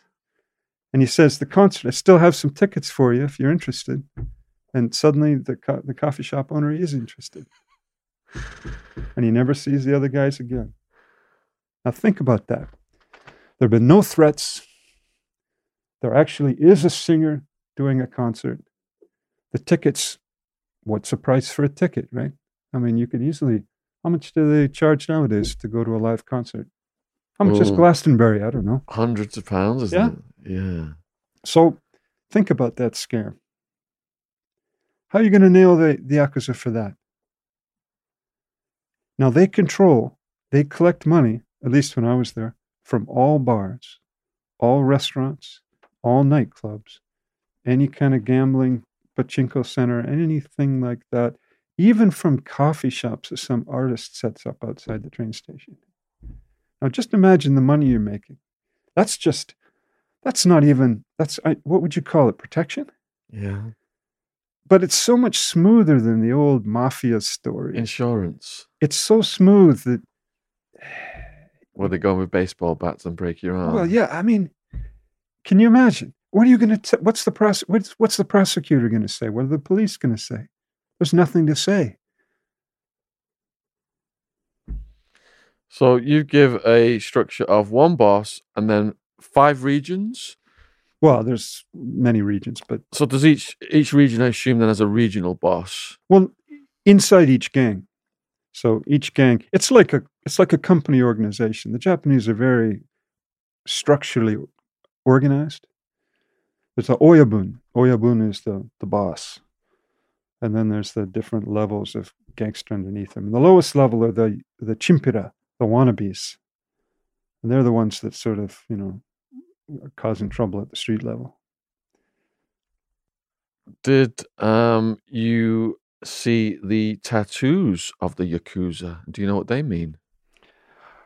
Oh, well, I mean, they have the, they have the best tattoos in the world. It's an art form, Really? Yeah, easily. It's an art form. I mean, we're not talking, you know, supreme white power stamped on your forehead. We're talking giant big dragons and cherry blossoms and samurai swords and everything you can imagine, and they take it seriously. So, the thing is, one a guy I know, uh, he uh, he's a liver surgeon, works in a hospital. And we once got on the topic of the Yakuza, and he said, Don't worry about the Yakuza. I said, What do you mean? He said, They're all dying. I said, What do you mean? He said, They all they all get liver cancer and die. I said, He says, I see them every day. He says the he says the combination of the of the shooting speed, the tattoos, and all the heavy drinking, they just burn their livers out. Hep C. So there's a downside. But uh, yeah, if you ever get a chance, those Japanese tattoos, look at an album. They have albums of the uh, Yakuza tattoos. They're pretty impressive. I'll have to Google some of that. Wow. Okay, so the next subject then how the relationship of predator and prey works out in prison and outside. Well, I've got a question for you actually, because I watched one of your um, uh, YouTube casts. It wasn't yours. You were doing a TED talk. Oh, yeah, yeah. And in your TED talk, you described how four guys just beat the pulp out of you somewhere. Now, Oh, me? Yes. No, one guy attacked me. Oh, that Oh, it was one guy, wasn't it? Yeah, yeah, yeah. So my question is, what set him off? What? My cellmate. So I'm a fish. No, this wasn't a cellmate. This is on the street. Oh, oh, you're on about that. Yeah, Yes. yeah, yeah, yeah, yeah. What- Um, what, set that off? Because remember, I just said that there's there's always a moment, a moment of weakness that somehow sets off predation. What was so it? here's the thing. This, yeah, this is an interesting one. It ties into what we've been discussing. So I was a young person, just going out to fill my mum's little red car with petrol. I've just got my driver's license, and there was some drunks like um, rugby player size lads in the 20s. And they started getting abusive towards me. And I thought it was brave to stand up to them. I think I've watched too many Rambo movies around that time. I just got my weightlifting set in the garage. So that that that was a massive lesson to me to not to go up against um, four people who are considerably bigger than me because I that this is why I've got these nice teeth right here. They knocked the bottoms of my teeth out of an iron bar. I've got these veneers on the front right here. Well, an iron Yeah, bar is sort of taking it past what you'd expect for drunks in the street. Yeah, yeah. So it was just. Do you know? Do you remember? Do you remember what like how you were dressed or how you were carrying yourself or what I was set it dressed like I was dressed like a raver probably because I was starting raving. That was the car that me and Wildman used to go across the country to our raves in, and um, they were just gobby looking for trouble, hooligan types, and I should have just got the fuck out of there. I shouldn't have said anything. Yeah, Well, I can remember when I came here in, in 87 after I got deported. The one thing you didn't do on the street is be hanging around when pubs close yeah, because all the young guys come out of the pub just geared and ready for action, ready to just get into it with somebody. yeah. And if you're there, they'll find a reason to get into it with you. it was exactly that mindset. And then they were like a pack on me then. Because once they got me on the floor, that was it. All I could do was get into the fetal position. And you just feel the blows hitting you.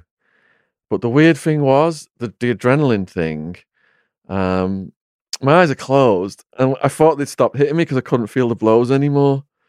So I opened my eyes and they were still hitting me. And I couldn't understand how I couldn't feel the pain. And then you start seeing the stars, and then you just go, you just go, don't Mm. you?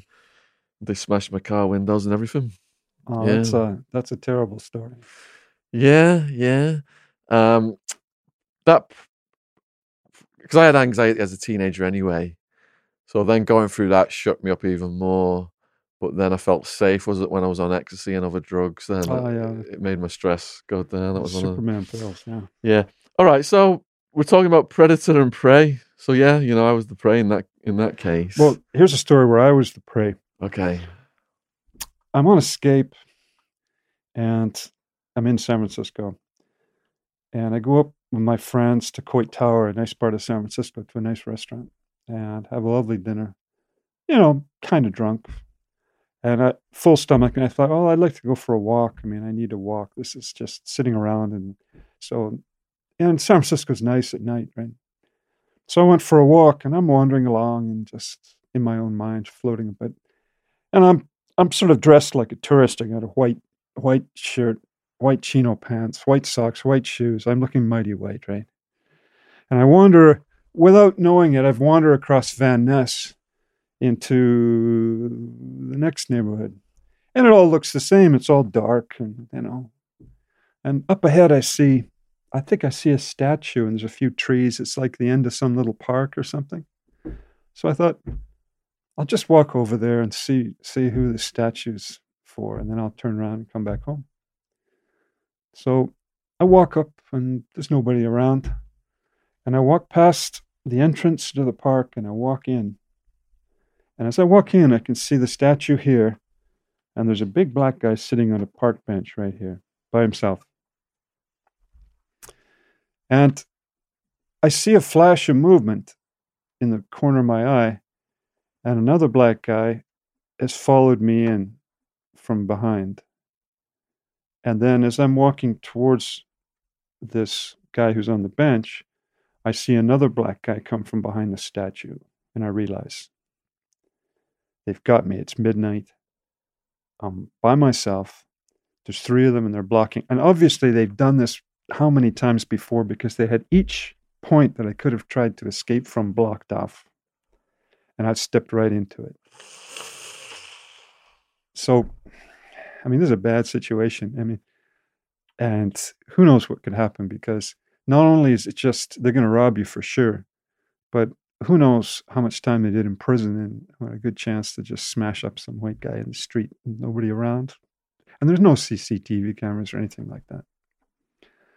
So the guy on the bench is just sitting there, and these guys are they haven't made their run for me yet. They're just kind of closing in. And so just as the, the guy on the bench starts to stand up, I slipped this five shot 38 snub nose that I had in my pocket. Oh, and I just showed it to him. I just showed him. I didn't say anything to him. I didn't break a stride, just showed it to him.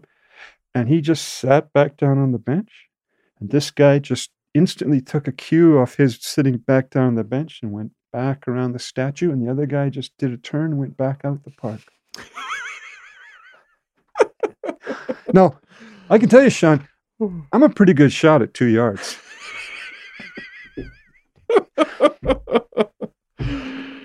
wow. Have you got any stories of, from the California prison system then? Of, Well, this is- prey. What I wanted to tell you about this in terms of prey is that I was prey as I walked in. They saw me, they had me. They were just on the moment of, of springing the trap, the three hyenas. And then suddenly I showed them my claws. And all of a sudden I'm not prey anymore. I'm a predator too. And and just on that switch, that's how fast it can happen. Just on that switch, they they just back down and sat. Because of course, San Francisco is a party town. And I suddenly realized as I was walking back that there's hundreds of people like me wandering around the streets who don't know the city, don't know where they are, have wandered into some, you know, ghetto area without knowing. San Francisco's bad that way. You can just walk across Van Ness, a couple streets over, and suddenly you're in some, you know. I remember going there in the 90s and um, I was on acid actually. We were going up and down those little roads. Like it was like the Big Dipper. Yeah. And then a cop pulled us over, and um, Acid Joey was driving. We were all off our faces and car full of drugs, and it was the coolest cop in the world. He goes, "God damn it! You're going down one way street. You're from Arizona. You fucking idiots don't know. You know, turn that car around and get going that way." He'll just let us go. Well, San Francisco has a rule is that it's a party town. Yeah, a convention party town. So the police are told, do not mess with the conventioneers and the party goers and the sort of good timers. Yeah, So you're a good timer, so they don't mess with you. yeah. The people they mess with are the are the sort of the hyenas and the Mhm. jackals who are preying on the tourists yeah, and the conventioneers. So it's a kind of a different place than L.A., for example, which is you know it was crazy on the streets. the There Third like Reich. there was like a lot of homeless in one area. There was a lot of sex workers in another area, and a lot of hippies in another area. And it was just yeah, it was crazy. Yeah, it is. Yeah, just- Interesting though, interesting atmosphere. yeah, it's a lively place. We, we used to call it Sci-Fi City. Really. All right, so um as in terms of prey in prison, here's a story where I was a straight up predator. And it's the only time I ever did this. But anyway, so I'm in Vacaville. I've just come back from escape. And I'm walking out of the, the building. And I'm with Doug Orr, that Hells Angeles. oh yeah, Doug. Doug and I'm, and there's an Indian kid and somebody from my county, about five people around him. And he's like, he's the man, you know? Do you know how in the old days um, there'd be some famous warrior who'd earned his bones and he was the man? And the young men would want to be around him because they wanted to be like him and learn from him and, you know, that kind of thing. Like Uhtred in the Last Kingdom. Yeah, that's and so that's how it, that's how it works. And he was the man. And so we walk out to the yard, and he pats his pockets and he says, "I don't have any smokes. Anybody got any smokes?" And nobody had any smokes. So I said, "We'll take care of it." So I started walked out onto the savannah, right? And this Indian kid, now I didn't even know his name, I didn't know anything about him. He just just automatically joined me like the second hyena. and we walked out on the plain, and I just cast my eyes, just like one of those nature shows, just looking at the other animals for anything, for a sign, for some sign. And there were like all these kids, guys dressed in their prison greens, sitting, you know, here and there on the grass. And as I walked past this one group, I saw a flash of red as this guy, he just the corner of his Marlboro carton, he was hiding under his coat. And that was the signal. That was that sign of weakness, that moment when, you know, as, as the predator, you know that's the prey. Because the fact that he was trying to hide it, if he just had it right out there in the open and just looked at me, who knows? But he tried to hide it. And so, without even working out a plan with this Indian, it's like he was just in sync with me exactly. Jesus. So I walked, I made sure I walked out of the sun on this guy. So the sun's up behind me. I walked out of the sun and I said to him, You know, you owe a carton on that joint. My, my bro here uh, sold you. The Indian instantly nods, right? And the guy, and the Indian makes a move this way. The guy looks towards him, and I reach over and grab the carton out, out from under his jacket. He jumps up. I throw the carton to the Indian. I looked at the guy and I said, Get down or give up. He gave up. And he gave up. Now, it was unfair because most of the guys were on reception. Now, that was the reception center. What that meant was that a lot of people went there who were, they'd been sentenced, but the sentence was dependent on their diagnostic report from the prison. And so the sentence might change if they got a good report or go bad if they got a worse report. Now, it could be that this guy, um, uh, you know, was worried about his how things would look if he got in a brawl in the yard. But the critical the critical moment was, you know, get down or give up. And he gave it up. And so I walked back with, the, Indian and I went with the carton and we broke it open, handed around the cigarettes. And Doug looks at me and he says, What about you? I said, I don't smoke. that reminds me of a, of a story too. Tony's told me then were on the rec yard. This was like back in the 70s or 80s.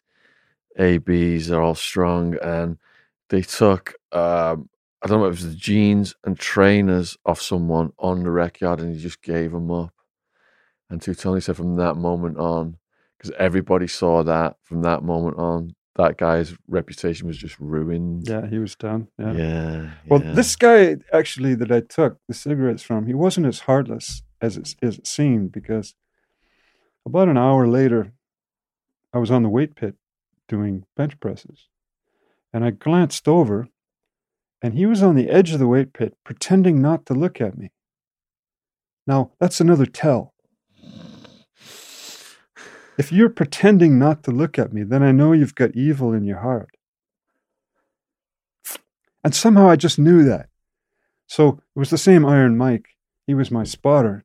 I said, Iron Mike, I said, there's this fella, see him over there? He said, on the edge of the pit. I said, when he starts walking towards me, just give me the just give me the nod. And of course, the kid wasn't as gutless. And he was waiting for me to do a bench press, and then he'd catch me and do me up good. You know, all he has to do is just lift the weight and throw it on my neck, and I'm done. So, just as he commits to his move, he's halfway across the pit. I stand up and walk over to him. And I said, I'm having bad thoughts about you. Don't ever think about that again. And he just looks at me, turns around, and walks. so it's a fine line, isn't it? Because, like you said, if you do get in a situation, you're going to extend your sentence, but you you've got to stand up for yourself, or you're going to get punked.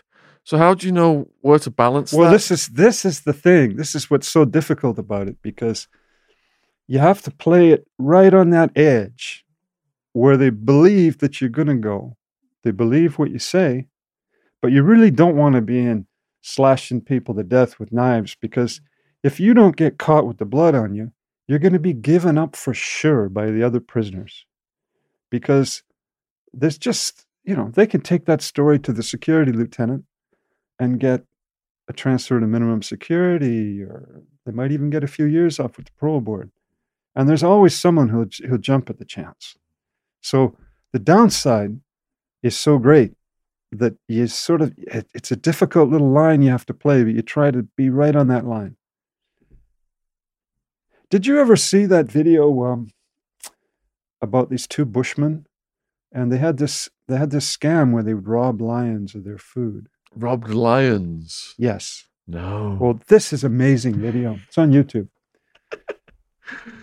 These two guys, and they're middle aged. One of them is like an old guy. He's like maybe 55 or something, right?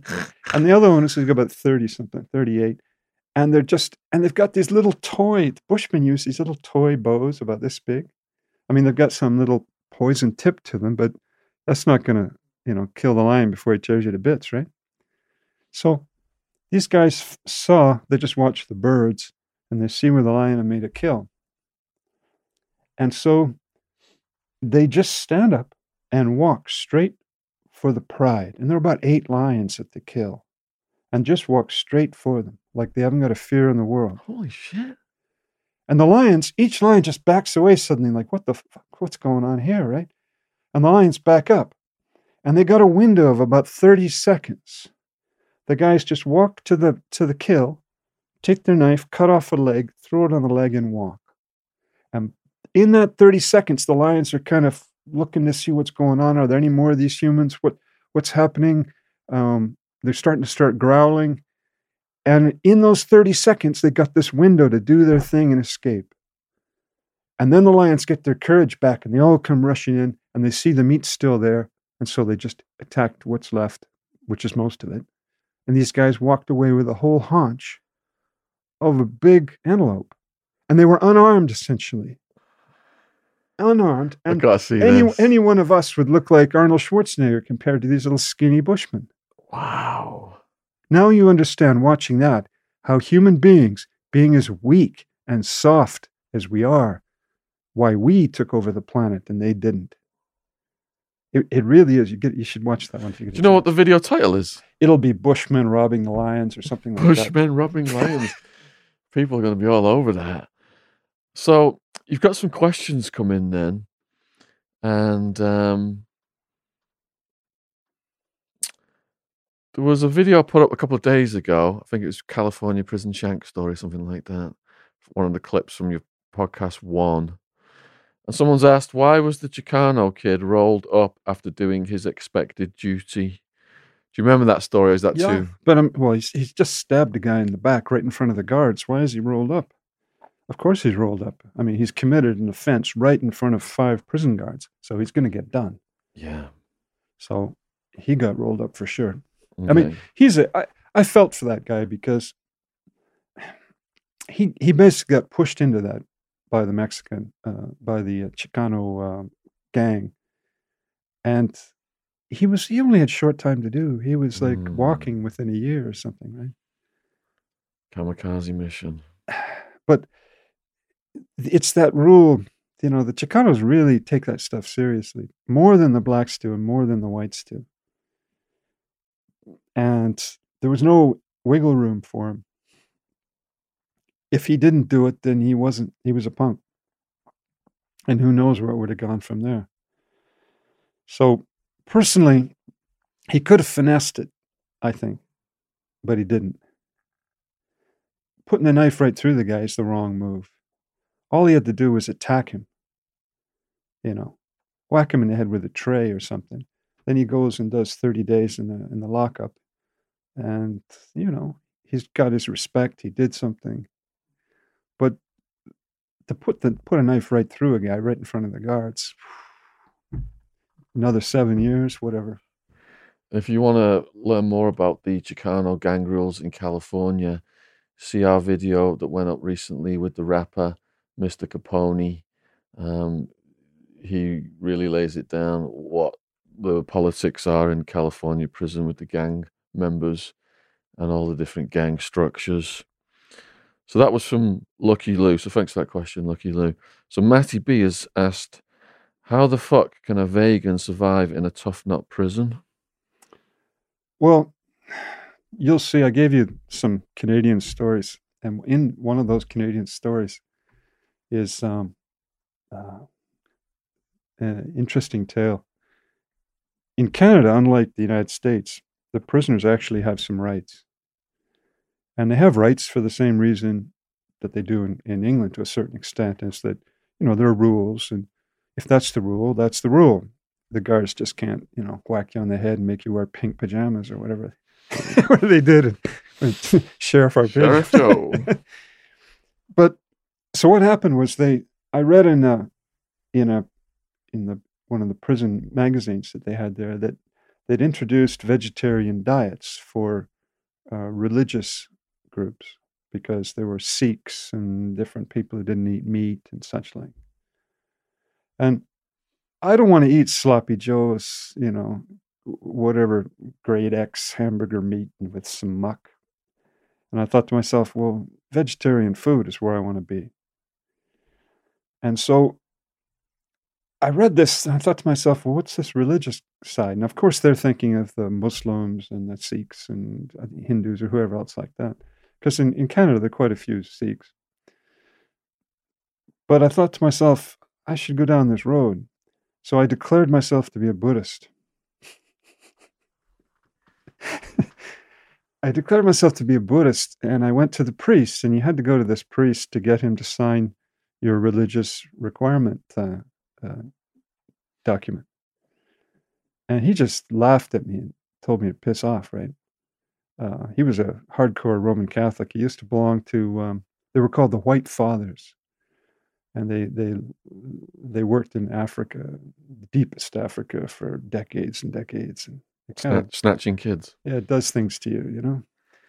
And so he told me that. So I had to go through the the, the Canadian uh, grievance system. The prisoners can have a first level grievance and a second level grievance, and you know how it goes. It churns through the system. But I've got. I just got time anyway, so I go through it. And out of the blue, I'm completely amazed. But at third level grievance, the guy agrees. Some bureaucrat stamps and says, "Yeah, he can be a Buddhist." I thought to myself, "Great."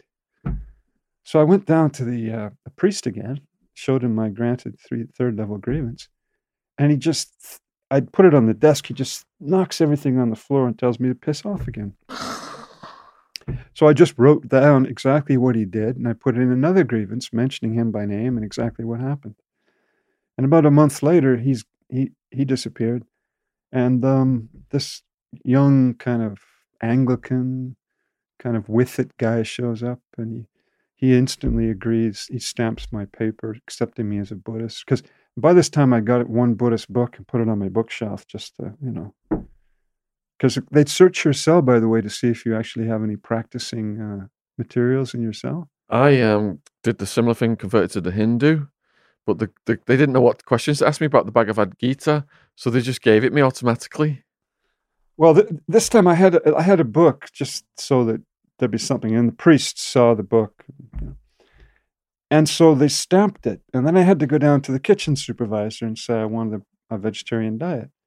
And he'd been one of these Canadian Army vets from in the kitchens for like 40 years. And for him, it was all sloppy joes and what's wrong with shepherd's pie and, you know, who are you? And but I, I had this grievance and had all the paperwork. So they didn't know what to do. So I, they said, "Well, what do you want?" And I said, "Well, uh, I don't know, cheese souffle and." Uh, and so every day some bananas and apples and oranges and, and uh, you know some tofu and maybe mm. and I just just just gave them a whole list of stuff. Well, they started giving me this great vegetarian diet, and the guys they'd see me sit down with all this fresh fruit and you know this, and they could look at the slop and the jello they've got, right? And pretty soon there's a lot of Buddhists. The, the religion really flourished at that point. So that was in Canada. so this is from Spence. Did John's time inside make him change in any way? Or did he go back to his illegal ways once released? Well, I, I think I mentioned in the first video that basically, in my crew, dead, dead, life sentence with another life sentence, and natural life. So, and, you know. There goes your peer group. Uh, and my future with my record, I mean, it was, eh, you know, you're going to get, I'm, I'm going to get, uh, what's that called? That IP or, you know. IPP, yeah. Yeah, I'll get that instantly if I was, if I was in for some violent beef, you know.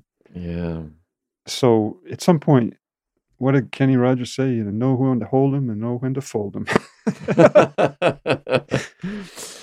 I mean, I'm I sort of differ from a lot of guys because I don't I don't worry about if what I did was good or bad or whatever. I think it was natural. I mean, I think it's human instinct, and I think that's part of being the human animal. And to simply say the human animal doesn't do that, or anyone who does that's a psychopath, I think that's taking the easy way out. And this is who we are. And if we given if if things trigger, remember we were saying about predation getting triggered by weakness. I'll give you an example down on the south coast. This happened a couple of years ago. This this old lady, she's demented, 85 years old. She comes wandering out of the rest home in her pajamas. She wanders downtown and she walks up to this 25 year old Romanian illegal.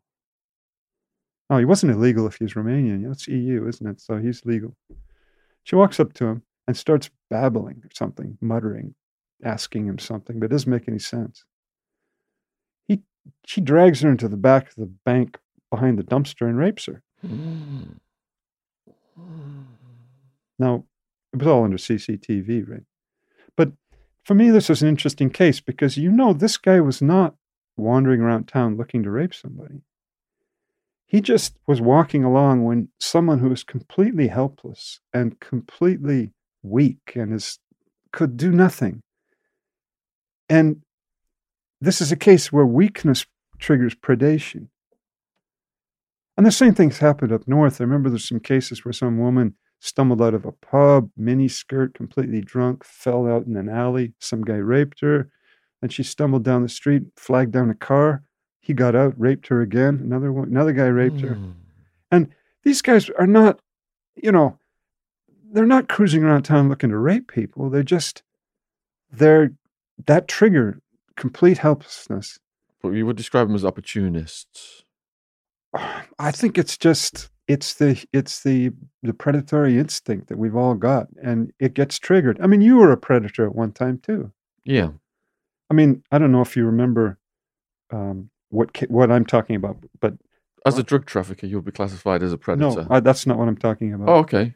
You were a predator because you were cold calling people selling stuff. I was a stockbroker. That- that It's straight up. Stockbrokers are bigger predators than drug traffickers. Hey, those those guys are straight up predators because if you cold call somebody and some sucker actually answers the phone and starts talking to you about stocks and shares, you know he's ignorant and naive and a sucker, and you got him. 500 numbers a day, baby. Nobody talks to cold callers. 10 people stuff. will take your take your call out of that 500 and out of that 10 one might do a transaction numbers game yeah, Yeah. And- exactly like wolf of wall street that's how we were So- trained in the beginning You you you had your moment as a predator too. yeah yeah So and and it's I don't know about you guys. You ever enjoyed a bit of predation? And, So door to door, I think door to door, but that's quite mild. Uh, well, no, they, I mean to do it successfully door to door, you catch the old people, you give them a bit of the chat. You know, you can see they don't really know what they're talking about, and you lead them into it. I always believed in the product I was selling, so I didn't see myself as taking Yep, advantage. of But a- any salesman good will tell you. james Any salesman will tell you that when you're a salesman, you're selling yourself. That's what you're really selling, and the product really doesn't matter. How about you? No, nothing. Never been tempted when some girl's knocked out on booze and oh god no look how good looking joe is I don't know if that has anything to do with it. Here's one for you. Here, here's you're here's gonna get trolled over that remark here's one of your morality questions. There was a guy that I knew. He was a member of our tip in San Quentin, and he called himself Psycho. And there's always a psycho isn't there on the yard or a Yeah. diablo yeah, he called himself Psycho, and he had these kind of blurry youth authority tattoos, "fuck you" on his hands, and he was a speed freak, right? He was about twenty six, mid twenties, but he looked about forty six, you know. And this guy, he was a biker, and his bros at the clubhouse told him they wanted some girl to party with. It was party night. So he drove his hog down to the nearest bar, cold cocked the best looking bitch sitting there, threw her over his shoulder, took her to the clubhouse, and they all ran a train on her. Oh, Jesus Christ. Now, he he would tell this story with pride, and he said I had to cop to illegal confinement and uh, assault, aggravated assault and illegal confinement to avoid the rape beef. Oh. But the point is, he was walking the main line and he had no shame about telling people this story. And as far as I could see, from what I knew of bikers, that's how bikers did their thing. It, it was no big thing. That's how they lived. Now, you're sort of pretty active in this, you know, the Chomo discussion and such. Yeah. How do you guys see that? If he'd had a sex offense of any kind, from where I was, and most of the people I've interviewed, he would have been attacked or something bad would have happened. Well, you see, this is the thing. He didn't actually come to this joint with a sex beef. He came with he came with illegal with unlawful confinement and aggravated assault because he pled out. Yeah. And what year? What what year was that then? Back in the eighties. It had been 1978, somewhere seventies. Yeah, I think the code has changed since then. But if he didn't have paperwork on a sex crime, he might have got a pass. Well, for us, I mean, we didn't we didn't think of it one. I mean, for me, I just thought that's how bikers were. It wasn't didn't Mm. strike me as particularly strange. Yeah. So now listening to you know them talk about who's a chomo and who's not. Yeah. I mean, for me, a child molester is exactly that someone who hangs around the, the schoolyard trying to jump little kids. Yeah, but a rapist of a woman is equally KOS. Well, you see, this is the thing. Look at that Julian Assange case. Yeah. What was he? He got accused of rape because he had sex with the woman once, and then later in the middle of the night, he had sex with her again, but he didn't expressly ask her, Do you want to have sex? And so apparently, under Swedish law, that's rape. Because he didn't wear a condom. Was that the reason? That's the law, yeah. Yeah, but that woman was seen with Julian partying with him and getting photos of him. Well, she was in bed with him, slept with him, and they had sex already already once. So it was that that was a, like a setup. Well, th- that's what I'm saying. So is Julian gets a pass because the whole world, well, the majority of people believe that was just you know orchestrated by the Clinton crime family or something like that because of uh, everything exposed about what was going on in America, collateral murder, that video. I guess my point is that it the goalpost seemed to have moved a little bit because Psycho was walking the line, and, and not only was he walking the line, but he Yeah. would proudly tell the story. He had no problem with it. Well, as you're talking, you know, Jimmy Savile era to now, th- things have completely changed. Um, I, I got to tell you the, the rest of the, the Psycho story because yeah, yeah, no one else is going to just tell it, so I will. so I got out of prison, and we suddenly got a phone call from this woman, and she was in tears, and she said, "Ronnie's dead." And I said to my crime partner, I said, "Well, who's Ronnie?" And we, you know, he he talked to her some more, and it turned out Ronnie was Psycho. We didn't even know his name. I think the viewers are rooting for a good end to Psycho. Anyway, well, it, and she said, well, she said he's he's you know he said you were his best bros, and we I don't know how he happened, and and you got to find out what happened because uh, he would never kill himself because the word came that he killed himself. So we went on a mission. We we decided to look into this, and we found out that he'd been working. This was his this was his parole job. He was a tester in a meth lab. So as soon as the the new the new trays of crystal meth would come off the cooker, he would test them to see how good they were, if it was poisonous or not. So we go over to this meth lab in the Placer Hills near Sacramento. And we walk in, and Phil, he knew the guy. He Phil had been in the business, you know, meth labs and all that. And the guy, the first thing he does is pull out a gun, which is sort of an exciting thing to do. he pulls out a gun and he's playing with it, and he says, "Do you know what this is?" And Phil says, "Yeah, it's it's a 380 automatic, bit underpowered." And he just tosses the gun to Phil. I mean, with these speeders, you just never know what they're going to do, right? And so at that moment, he tosses the gun, and suddenly, from right over here, from this open doorway, somebody throws a Bowie knife, and it comes hurtling past my head, and bam! bangs into the wall, and falls down, a knife. And I just pull out my pistol and I draw down. I'm just about to shoot somebody. And it was this woman, and she's just shaking and screaming and muttering and shaking. And the and the meth lab guy, he, he says, he says, don't don't shoot her. He says, it's my wife. She's been up three days. Give her a pass. So that's the only time I ever get close to shooting a woman, right? And uh, so finally, we all the, this drama calms down, right? And we ask what happened to the Psycho, and it turns out he he tried a new batch and then just ate his shotgun. And uh, I said, well, where is he then?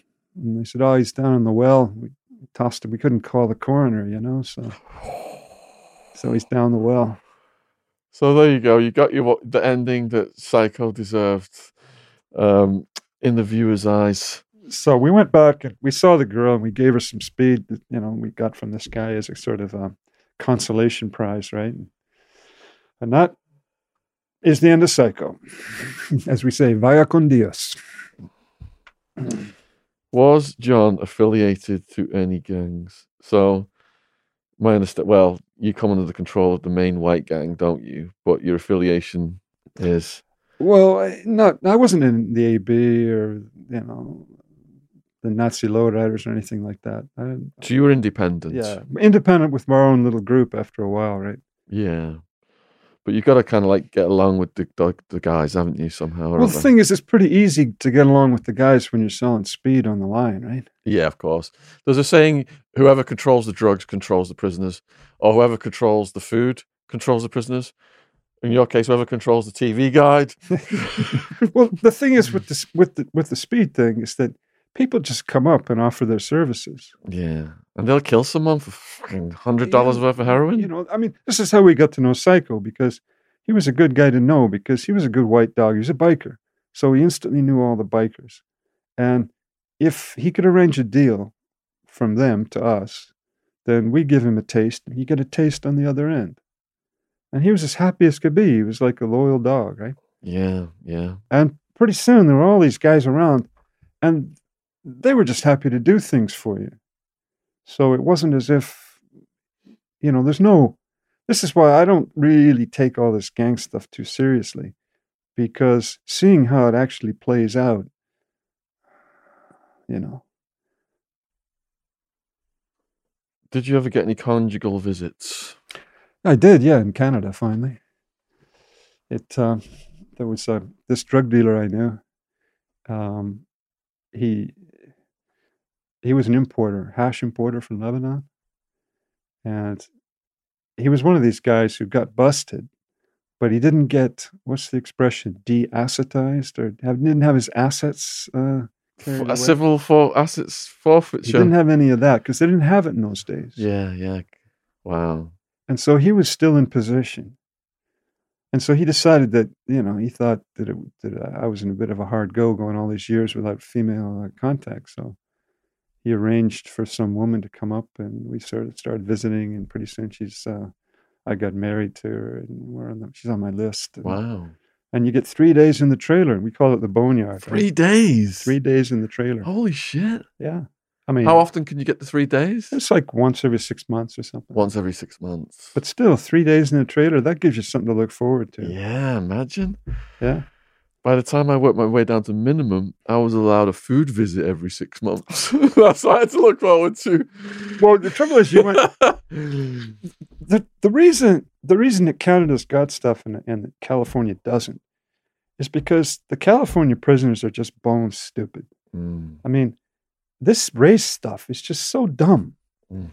I mean, the prisoners should be fighting the man, not other prisoners.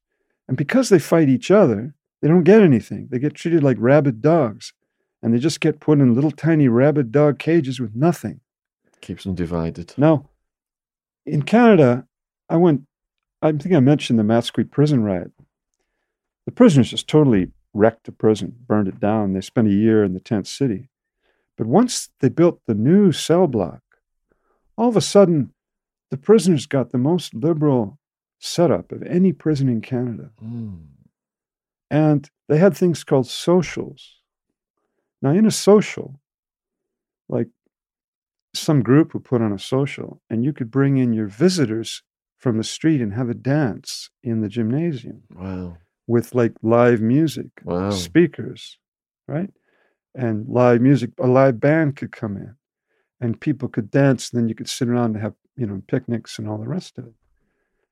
And the reason was because in Matsqui, they had a volatile young population. They were all the medium security young punkers who were trying to make a name for themselves. And these guys would tear the prison up just on, you know, a pruno batch. You know, everybody gets high and let's just do it. And so the guards, the the the warden, he was a smart guy. If you want to, if you're if you're a warden and you want to climb up the ladder of promotion, the worst thing is if you have some violent riot where a guard gets killed or something like that happens. All of a sudden, you're on the outs because you bungled it. If you want to manage the prisoners properly, you got to have a good touch.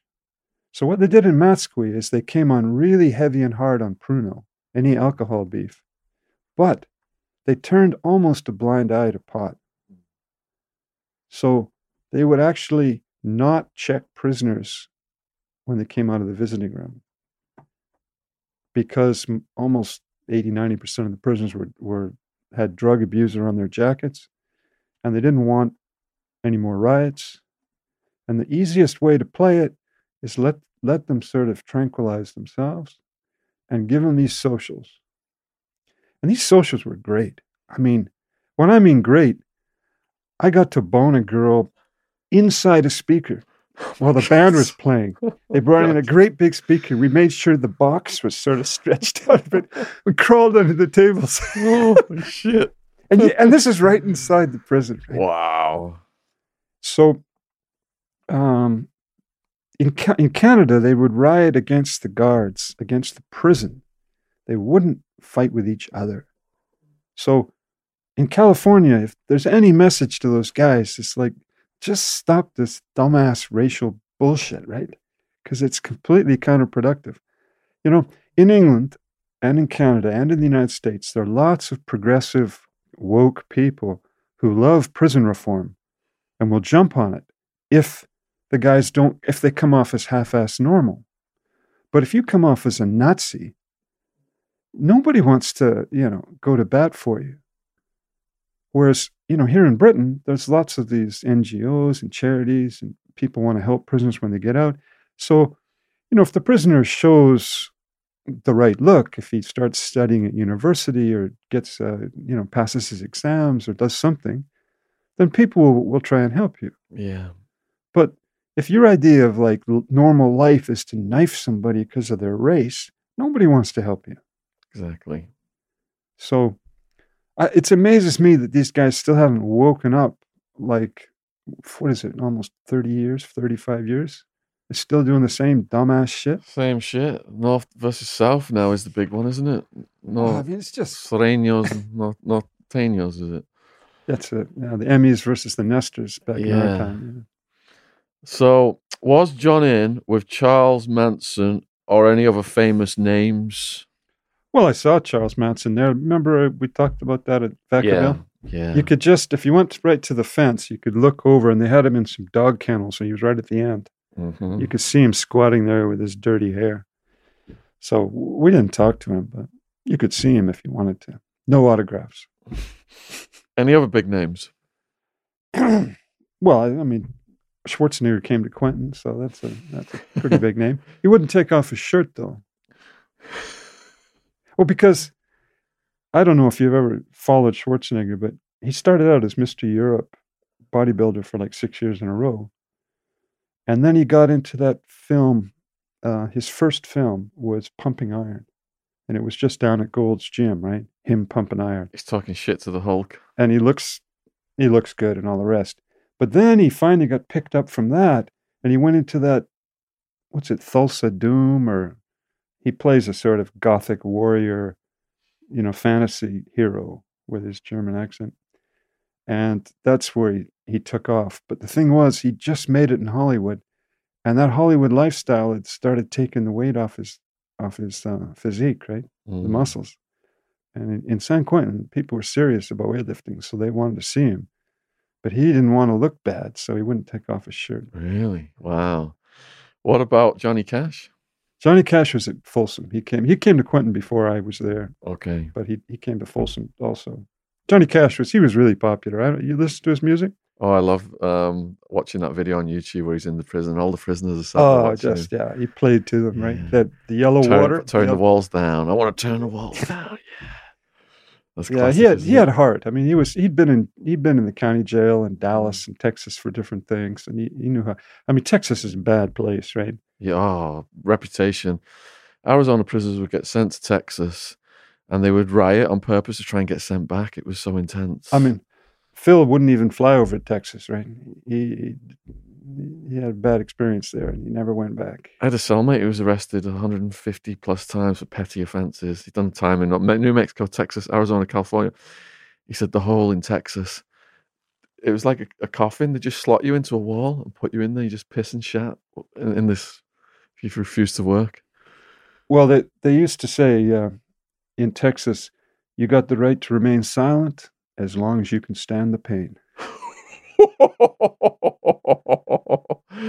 and on that note, we are at the end of this podcast. That should do it. Yeah. Is there anything you would like to say to the people watching this, John, in conclusion? Well, I think we covered it. We got an animal story in there with Chulpon the cow. And uh, yeah, I think we've done a pretty good turn this time. Do- you, does Joe or James have any questions for John? All good, all good. All right, well, we hope you've enjoyed this. Please let us know in the comments what you think.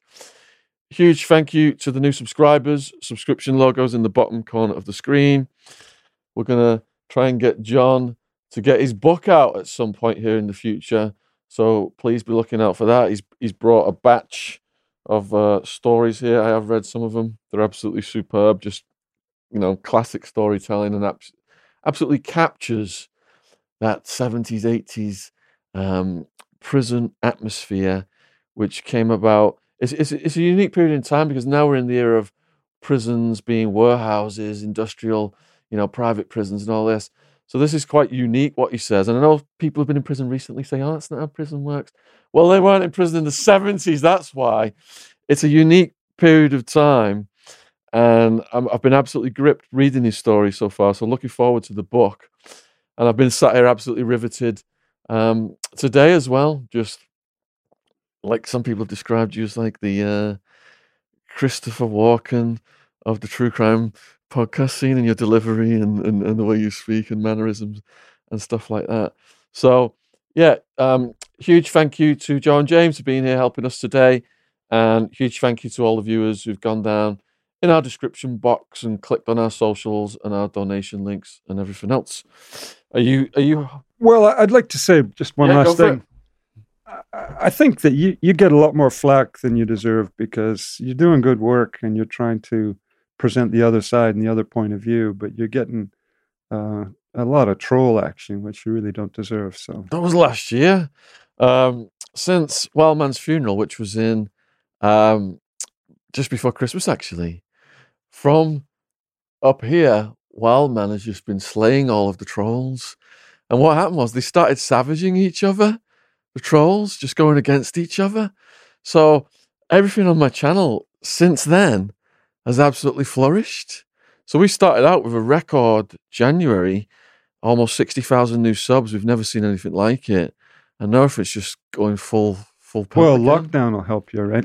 Yeah, yeah. The um, people sat at home reading, watching videos. So that's that's all helping as well. Yeah. Well, I think I think the fascination for this kind of uh, material is based in the fact that we are still the same animal. It's just nowadays we live such a, a peaceful life that you know, you know, the attraction is for something is there, right? I remember when I just was deported and I was speaking to a soldier who'd just come back from something or other. And we were just looking around us. I don't know if it was at an airport or something where I met this guy.